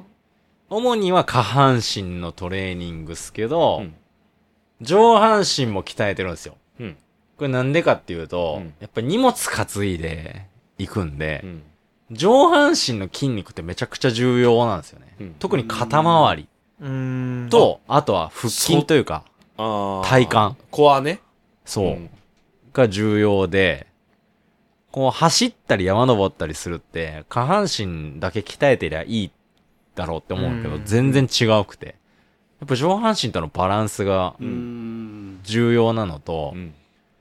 やっぱり筋トレしないと、筋肉って育たないんですよね。うん。うんいや、限界があるというか、走ってるだけだったら、はい走ってるだけの限界、その、つく体力とか筋力の限界があるし、やっぱ筋トレをして、こう、自分のこのベースを上げないと、やっうんぱパフォーマンスが上がんないんですよね。うんなので、主に、スクワット。ほう。地味なやつ。地味なやつ。うん。スクワットは絶対やってる。はいはいと、えっ、と、腹筋、背筋。と、肩周り。うん。と、胸周り。うん。うりん。あと、僕結構トレランのレースとかでもストック、うん。あの、ポール、いやトレッキングポールを使うんで、やっぱり、この上半身の筋肉とか腕周りの筋肉っうん。て結構重要になってくるんで、うんそういう面でも上半身を鍛え。う。うんんなので、走る人も、山登る人も、声を大にして言いたい。うん。筋トレをせよと。いやいややだなー。俺絶対やだなー。いや筋トレをせよ。ー。多分この二人はやらない。いやカズマは言ってたけど、そのカズマの、この、そのフェイスで筋肉ムキムキだったら嫌でしょみたいなこと。はいや、そんなことないから。いやいやいやいや。いやいやいやいや。やっぱ鍛えたら、あの、顔つきとかも変わってくるんよそれなりに。ああのね体に合わせて顔つきも変わってくるんよそれ、その、鍛えて、自分に自信を持った人の顔？俺それが苦手なんですよ。わかる？わかる？わかります、わかります。わかりますよ。俺いけて、俺のボディいけてるっしょってのいう顔。顔になってくるんかもしれない。そうそれが。嫌だな。ごめんなさいね、そう。本当に。逆説的にね。そうそうはい。それが。そういうのに少しちょっと生理的な無理感を感じるから、うん。うん。ちょっと筋トレを遠ざけてるっていうのはあるかもしれないですね。そう。そう。それはある。ある。まあ、で筋トレってうん、こう、僕二つの種類があると思ってて、うんその、筋肉を大きくする筋トレと、うんはいはいはいはい。単純に筋肉の、まあ、持久力とか筋肉の力自体をつけるトレーニングっていうのがあって、はまあ、それぞれやり方で、こう変わってくるんうで、ん。別にその、マッチョになんなくてもいいんで、うんうん。やっぱ筋肉を刺激してやるっうんていうのはうん必要かな。うんじゃあ刺激するっていう意味での筋トレは必要なんじゃないの？っていうあー僕もどっちかというとそっちなんです。あー筋肉を刺激して、筋肉っていうのは、あの、例えば負荷、重いものを、はい例えばまあ、ベンチプレスとか、うん。負荷をかければかけるほど、大きくなるっていう性質がある。はいはいはいはい。太くなる。はい大きくなる。うんだ例えば、まあ、100キロのものを上げました。はい。大きくなる。強くなる。はい。110キロのものを上げれるようになる。はい。110キロのものを上げる。強くなる。大きくなる。120キロのものを上げる。大きくなる。強くなる。どんどんどんどん強くなって大きくなっていくっていう性質があるはいはい。のが、筋肉を大きくする筋トレの方。はい。とは別に、筋持久力。筋肉の持ってる持久力うんを上げていく筋トレがある。はい。これどういう方法かというと、50キロ上げれます。はい。50キロを10回上げれました。はい。うんああ、なるほど。次の週、20回上げれるようになりました。あ次の週、50キロを30回上げれるようになりました。はいはいはいはいうん負荷っていうもの自体は50キロのまま。ーでも回数が増えていく。うーん。こういうトレーニングは筋肉が大きくなりにくい。あーけど、筋肉のパワー自体は強くなっていく。うでん。要はそれがあのランナー長い時間より長い時間走り続ける走り続けたりり、筋肉を動かし続ける元になってる。の特性うん。特として。備えることができるってことだあよね。ーで、逆に最初に言った筋肉を大きくする、うん重くするっていうものについては、パワーは出るけど、うん筋肉自体が大きくなって重たくなっていくから、うん。ランニングには向いてない。うん。だから山ちゃんは要はそのランニングに特化した筋肉をうん。ランニングとかまあ、登山とか山登り、ううん。んより長く、持久力を上げとるってことですね。そう、動けるような筋トレをしてます。をしていると。うしてる。ん。でそのメニューは？スクワット。スクワット。スクワット。がメイン。まあ大体スクワットと、うんで、ベンチプレスとかやるにしても、うんあまり大きいウェイトでやらない。要は負荷をかけないってことだよね負荷、大きい負荷かけずうんに回数をやるあーようにはしてる。うんことで、まあ、筋肉の、その、に刺激を与えて、持久力つけていく。うん。いや持久力特化型の筋トレををしてるっていうのが。それってなんかし調べる方法っていうか得る情報を得る方法ってあるんですか？オリジナル？いやいや、あの、調べたらいっぱい出てきますよ。あそうなんだ。で、基本的にそういうトレーニングって自体重トレーニング。要は器具を使わない。ああ腕立てとか。自体重って自分の体重を支えるトレーニングだよね。腕立てとか腹筋とかでもできるんですよ。なるほど。うん基本的には。うん。自体重トレーニングはそういうのに向いてる。うん。あー。まあ、ただ僕はジム通ってるんで、器具使ってるっていうだけで。はい要はそのえっ、と自体重トレーニングで言うと言い換えると日々のランニングの中でもそれを入れることもできるしっていうことでできるううんんなるほどだから腕立てしたらいいんですよ。え、じゃあまず最初に腕立てをしたらいいんですか？腕立てしたらいいです。でもそれ腕つきません？腕つくと思うけど、はい一定のうん太さになったらそれ以上は太くならない。って今話しとったよね。は自分の体重が増えん限りは、はいはいはいはい。それで回数を増やしていけばいい。そう、回数が増えてる。うんうん。そしたらうん。締まった筋肉ができていく。うん。はいはいはいはい。大きい筋肉筋肉が膨らんで筋肥大って言うんですうん。はい。筋肥大じゃなくて締まった筋肉ができてるうーん。要は細マッチョになれるう。ん。おー。ゴリマッチョじゃなで、くて。それをランニングとか登山に活かすってなったら、その一番最初に腕立てをしたらいいんですか？腕立てとどこの部位を？腕立て腹筋腹筋。腹筋ですか？腹筋。ああ。やっぱ一体幹が一番大事だから体幹か。でも体幹で言うととスクワット。体幹で言うと俺下りトレーニングって体幹なんじゃないかなってすごく思ってて。下りも体幹だけど、筋トレした方がいいです。いいんだ。あー。うんうんうんあ、体幹は筋トレとまた別なんですか？あ一緒一緒一緒っていうかまあまうん。体幹トレーニングってあるじゃないですか、あの、ク、クリーンクランチみたいな。う。うんんうん。うんあんなんじゃなくて、ああれも筋トレの一種だと思って。なるほどなるなるほど。まあ体幹トレーニングっていうのはつながるのって自分のブレ。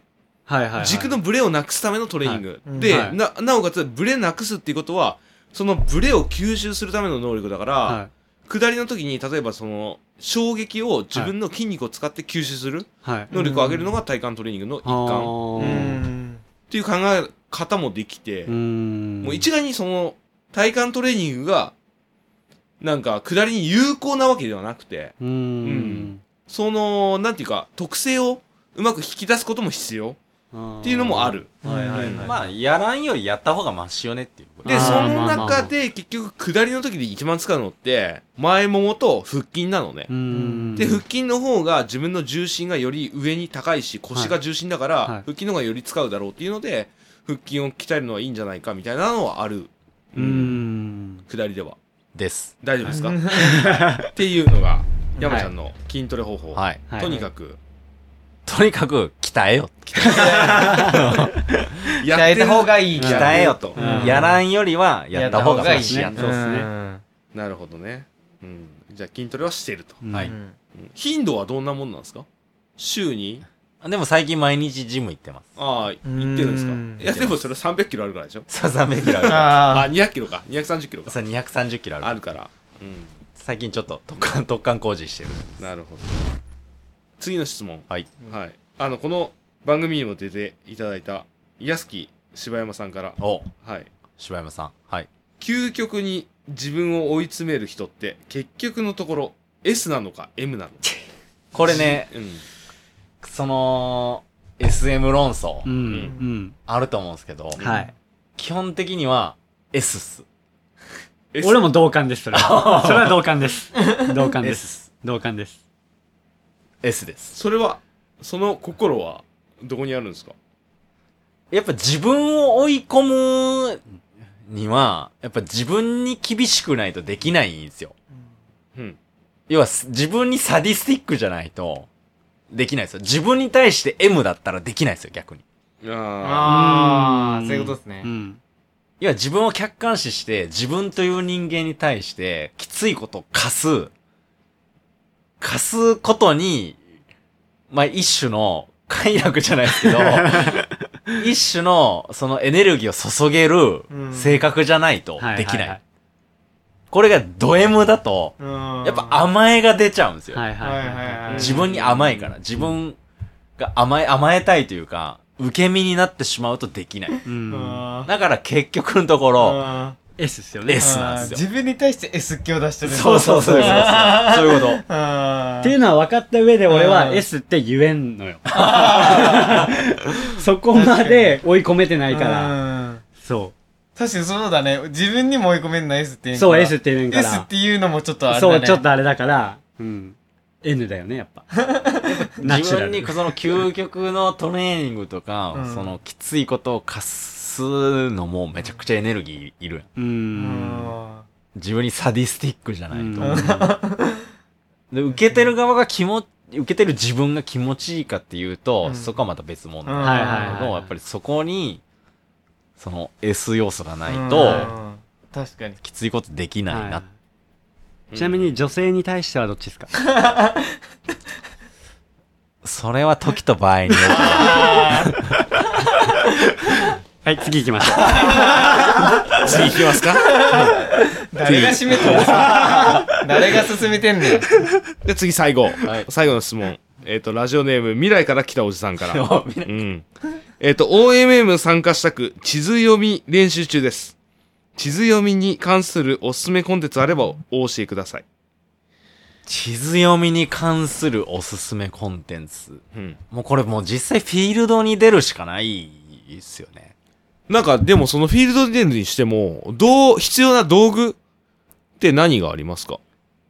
まずいいコンパスを買うことと、うんあと2万5千分の1っていう地図あを使ってフィールドに出る。で、2万5千分の1っていうのは、その、国土交通省？えーと、そうですね。えーと、国土地理あ、国土地理か。で、出てる2万5千分の1の、いわゆる本屋さんとかで買え本屋さんとか、るやつですよね。本屋さんとか、うん。某 ICI 早い。であ買えるような、某 ICI で、系でも購入できる。はい。うん。あの、普段、まあ皆さんが見てる地図、うん。山と高原地図はい。とかって5万分の1っていう少し荒いうん。地図なんで、省略化したやつってこ省略化したやつなんで、もう少し細かい等高線とかで地形をうん。見る必要があって、やっぱ2万5千分の1の地図を見るっていう、見れるっていう習慣づけをすればう、ん。なある程度読めるようになってくる。ああ。で、えっ、と、あと、いいコンパスっていう、今、言葉がありましたけど、いいコンパスってどのコンパス？なんか、例えば、具体的に、どこのこれとかってあります、僕が今使ってるのは競技用じゃなくて、普段山に使ってるのはシルバのうん。ナンバーセブンっていううんコンパスを使ってるんですけど、あと、まあ、ナンバースリーとかもいろいろなんですけど、うん。まあ、どういうコンパスかっていうと、うん。まあ普通にこの S 極 N 極、要は北南を指し示してくれる、その番というか、うん。があって、メモリがあるんですよ。うん。その、センチ刻み、1センチとか2センチとかメモリがあって、うんその、2万5千分の1は、えっ、と、4センチで1キロなんです。その地図上の地図上の4センチ4がが1キロ。実際の移動距離が1実際のキロ。1キロ。っていうのを測れるようなメモリがあるんですよ。うん。でつまり、うんここから、この山の山頂から見えてるあそこまでの距離、地図上で、どんぐらいだろうって測って、こう目視したときに、あ、4センチか。じゃあ、こっからあそこまで1キロなんだ。んで、実際そこまで行ってみて、かかった時間。うん。うんあ、山のこういう地形で1キロをこんぐらいの時間で行けるようになっあ、こんぐらいの時間で行けるんだ。っていうのを積み重ねていったら、うんこう、レースとかになった時に、まあ、地図読みをして、こっからここまで、あ、1キロぐらいだな。ってこう測った時に、うん。まあ、例えば15分で1キロ行ける。うん。ってなって、その方角通りに15分歩いてみた。ポイントが出てきたら、あ、地図読みが合ってたんだってなるけど、うん20分歩いても、25分歩いても、ポイントが出てこないってなったら間違ってる可能性があうる。ん。なるほどね。ロストに気づけるんですよ。うんはいはいはい。ロ早スく。トにも気づけるし、その工程時間の、例えばその経過時間の目安にも、目安にもうん。で要は、山と高原地図の5万分の1だと、その、要は、なんていうの？今は4センチで1キロだっけ？1キロ。うん。っていうのが2センチで1キロになっちゃ2センチ。うだけど、それが詳細の、投稿線とかの詳細まで読みづらくなる読みから。づらくなるんで、アップダウンが分かりづらかったりとか。っていうことっすよね。うん。だからん、で。よりその詳細な移動時間を、あの、OMM で活かすために2万5千分の1の地図で練習する必要練があるんじゃ習ないのするというか、山に入るん習慣をつけたら、うん。抵抗なくう、ん。こう地図読みができるようになる。うん。ので、まあうん僕もその、近所の里山とかはいはい。は、まあ自分で2万5千分の1の地図買って、うんそれ持っていきながら、それどこで買うんですか？某 ICI で、?ICI で。あれ試合うん。某 ICI で、FCF の。ICI でうん。買うんですけど、うんうん。まあそういうのを持って行ったりとかして、こう、とか、暇あったら、なんかこう、自分の興味ある山うん。とかの地図眺めてるんです。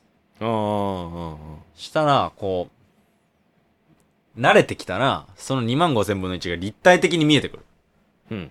そのただの紙なんだけど、うん。その等高線の、この幅とかで、うん。立体的に見えてくる。寝不足だからね。寝不足だから。寝てないから。寝てないか寝てないから。ら。うんあれ？っつって。うん。幻覚で 3D ね。おいおい。なるから、うん。まあ、そう立体的に見えるようになったら、うん。まあ、イメージしやすい。やばいやつ。やばいやつ。やばいやつ。ラリってるって。イメージしやすいんで。う、ん。ですね。うんでもなんかリアルな話で言うとなんかもうねもう数年後にはそういうツール出てきそうだよねああー出るかも。ね、うんなんかね2万5千分の1とか5万分の1で数値入れてで投稿線のシートを写真で撮ったらそれがこう、v、VR。VR でねヘッドセットで実際見えてで自分のストラバのログとか入れたら、あ。うんこんぐらいみたいなの出るツールが出いそう。や極端な話、VR 登山もそそのうち出ると思います。うん。やっぱりこう、ねランニングマシンじゃないけど、うんうん。この、機械と VR で、うん。この、プログラミングされたコースに合わせてシャドウが変わっていったりとか、うん。するのって、出そのうち出るんじゃないかな。うん出そう。バーチャル登山。バーチャル登山。そうまあ、そのうち出ると思います。は出そそれが出た時に、ううん。この、うん。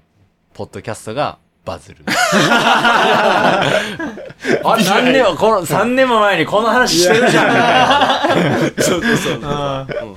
でもあり得るっていうかねありいやいや、得そう全然つ、あの、コンテンツとして出てきてもおかしくない。うん。だから人間ってそのなんていうか新しいコンテンツを作るときにそのお金じゃなくて自分の興味のある分野の方が突出して新しい技術をね取り入れやすかったりとかねそう取り込みやすかったりとかっていう特性がやっぱあるから、うん。あ、これやばい。これ、これ聞いてやる人出てくるんじゃない？でもそれが今のこのゲーム社会がゲームがもうねもうお金を稼げるぐらいの社会にまでなってきたところでもあるし 3D がここまで流行ってきたのってそこにつながるわけじゃないですか、ううんちょバーチャル登山の特許取っとこうかな。今のうちに。商標と特許取っとこうかな。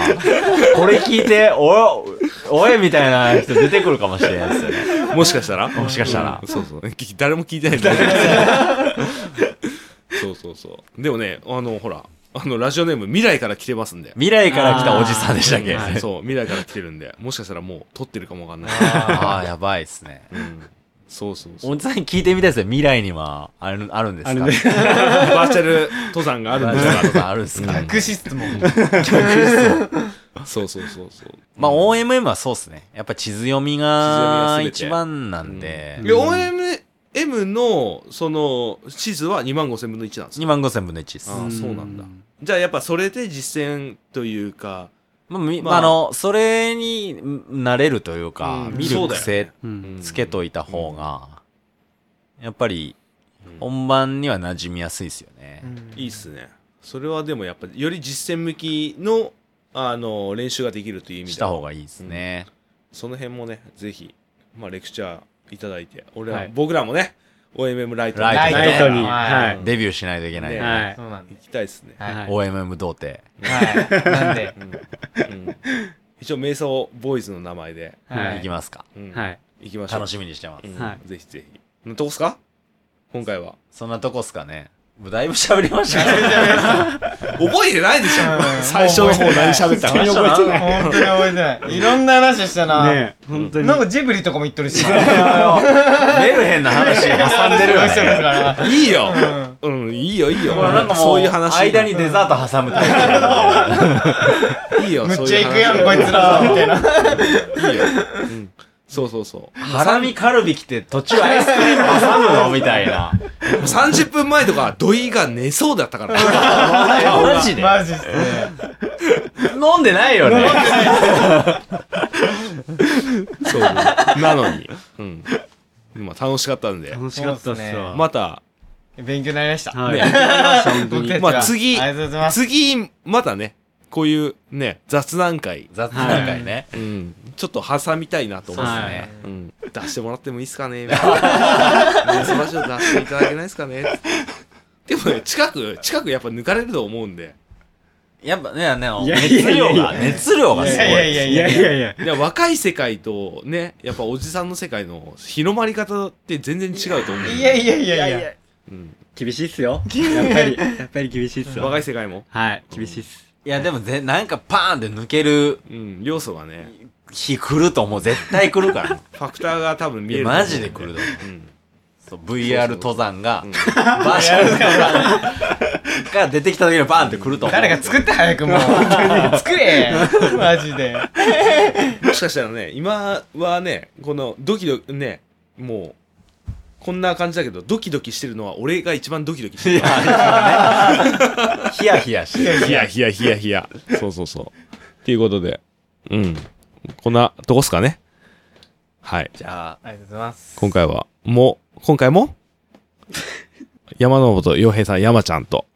あとは瞑想ラジオポッドキャスト番組の方から。ですね。カズマと土井ちゃんが来ていただきまして、ありがとうございました。ありがとうございまありがとうございました。ありがとうございまあなんか終わりのなんかあれとかもあるの？終わりいは、やうん。ーもうさよならだけないですって感じなんだ。はい。俺ね、一回行ってみたいのが、はいあのね、また来週って言いたいよね。あああれは羨ましいあ。よね。はい。また来週言った方がいい言っとるよ。また来週、うん、言った方がいいよ、言っ多分。確かに言っとる言っとるよ。また来週お会いしましょうって言っとる。ああそういうことねそう。言っとるまた来週は言いたいよね。る。はい。あー言えない。俺の番組では言えないから。言えないからうん言えないから言いたい。また来月そうそうそうそう。みたいな感じで。また次回うん また次回だから俺はいつも、あの、また次回お会いしましょう。バイバイ。で終わってる。はい。うん。っていう感じで。はいじゃあ、えーっと、ブートレグノーツの方は、アットマーク、えー、ブートレグノーツ、えーインスタグラムの方で、アットマーク、ブートレグノーツ。最近ノートの方もありまして、えー、 note.com とスラッシュか、ブートレグノーツの方もございます。ツイッターの方でも、アットマーク、ブートレグノーツの方ありますので、また皆さんぜひご覧ください。山ちゃんの方は？はい。僕の方は、ブログやってまして、はい。えっ、と、まあ、な Google で、山のふもとで .com 山のふもとはあれですよね。山のふもと日本語で。か、日本語の漢字で山漢字で、ふもとも漢字で、うん。山のふもとで .com って入れてもらえれば、僕のブログに飛べます。はいうんまあ、あの、山に関することがほとんどなんですけど、山とかランニングとか、あとはまあ雑学、うんちく、いろいろ、まあ、書いてますんで、あれ最近なんかバズってましたよね。最近バズってます。うんいや、何回かバズってるんですよ。この間、脳取りだけの話でバズってましバズってました。うんた。はい。あの、田中陽樹さんが、うん。300名山のグレートトラバースの田中陽樹さんが、はい脳取岳行った、その南アルプスの脳取岳っていう山に行った回が放映されたうん。日に、うん。僕が書いた脳取岳の記事があるんですけど、うんうんそれが閲覧されたんか知らんけど、あれ？なんかめっちゃ再生が、あの、アクセス数伸びてるな伸びてるなっつってこれなんでやろと思ってう、ん。いろいろちょっとこう、勘ぐってみたら、あ、田中さんが脳取りだけ行ったんやと。で、そこに有名な親父さんがいるんですよ、声版の親父さんが。うん脳取りだけの？脳取り親父っていう、ん。その人の記事を書いてるんですよ、僕。うん。それでバズった。バズった、バズったということもないですけど、まあまあ、アクセス回数が増えたっていうう感じ。ん。まあ、ね、計算ない。それ計算ない。計算ないだな。あ、ブログもやってます。で、はいインスタもやってますんで、うんはい。はい。えぜひと。ー、アットマーク、はい。55登山うん。2022うん。DJAR ではい。調べてもらえれば、うん。またフォローもしてもらえれば、嬉しいです。お願いします。はい。じゃあ、えー、瞑想ラジオのお二人からは。はい。はいえーっと、ポッドキャストを始めまして、はい。瞑想ラジオという風に検索していただくと、えー出てきますんで、えーぜひ聞いていただけたらなと思います。えー偏差値の低い、あんまり男アラサー男二人が、あのー瞑想している日々をお届けしますんで、はい。うん笑いありまだやか？な？の、うんはい、内容になってますんで、うんぜひ聞いてください。お願いしますはい。毎週、えー水曜日の17時17時です。アップねはい。されてる、はい瞑想ラジオ。インスタの方では、アットマーク、メイソウアンダーバーラジオ。はい。うんメイの方でソウですよね。U まで入れないとあかん。うまでメイソですねウアンダーバーラジオ。はい。RADIO ですね。小文字ですね。はい。の方でヒットする。はい。っていうので、そちらの方で、えーまた更新の方楽しみにしていただければと思いますので、よろしくお願いしますと。増えるかな。増えるかな。増えるかな。気になるな。増えんな、これは。楽しみ。楽しみ。ですね。うん、楽しみですね。はい。うん。じゃあということで、うん、またこのね、関係が、また、ぜひ出させていただき、いただき、もうね、いただきたいですけど、メソラジオって。うん。ね、夕日が来ると思うので、ぜひ。週一ね、やっぱいいっすね。いいっすね。うん。二人で週一そうそうそう。山ちゃんって言っててね、どっちが早くゲストで出るか勝負だっつって。こっちからはあえて何もアプローチせずに、どっちがゲストで先に呼ばれるか勝負しようってそうそう勝負して言ってた結果、どっちも呼ばれない。呼ばれなかった。っていうね。うんね。もう、やっぱおじさんには需要がなかった。なかったですうね。ん。っていうことで。はい。まあまた。次回は、じゃあこのメンバーでは OMM ライト会かな？まあまあまあ、でもまたなんかね。ああ、まあまああ。まあまあ、まあね。うん。なんかあればいいじゃないですか定期的にはい。うん。ぜひ。あれば。楽しかったですね。ね。楽しかったです。楽しかったですね。はいうんと思うので、またよろしくお願いします。はい、お願いします。はい。ということで、また次回お会いしましょう。では、バイバイ。バイバイさよなら。はい、さよなら。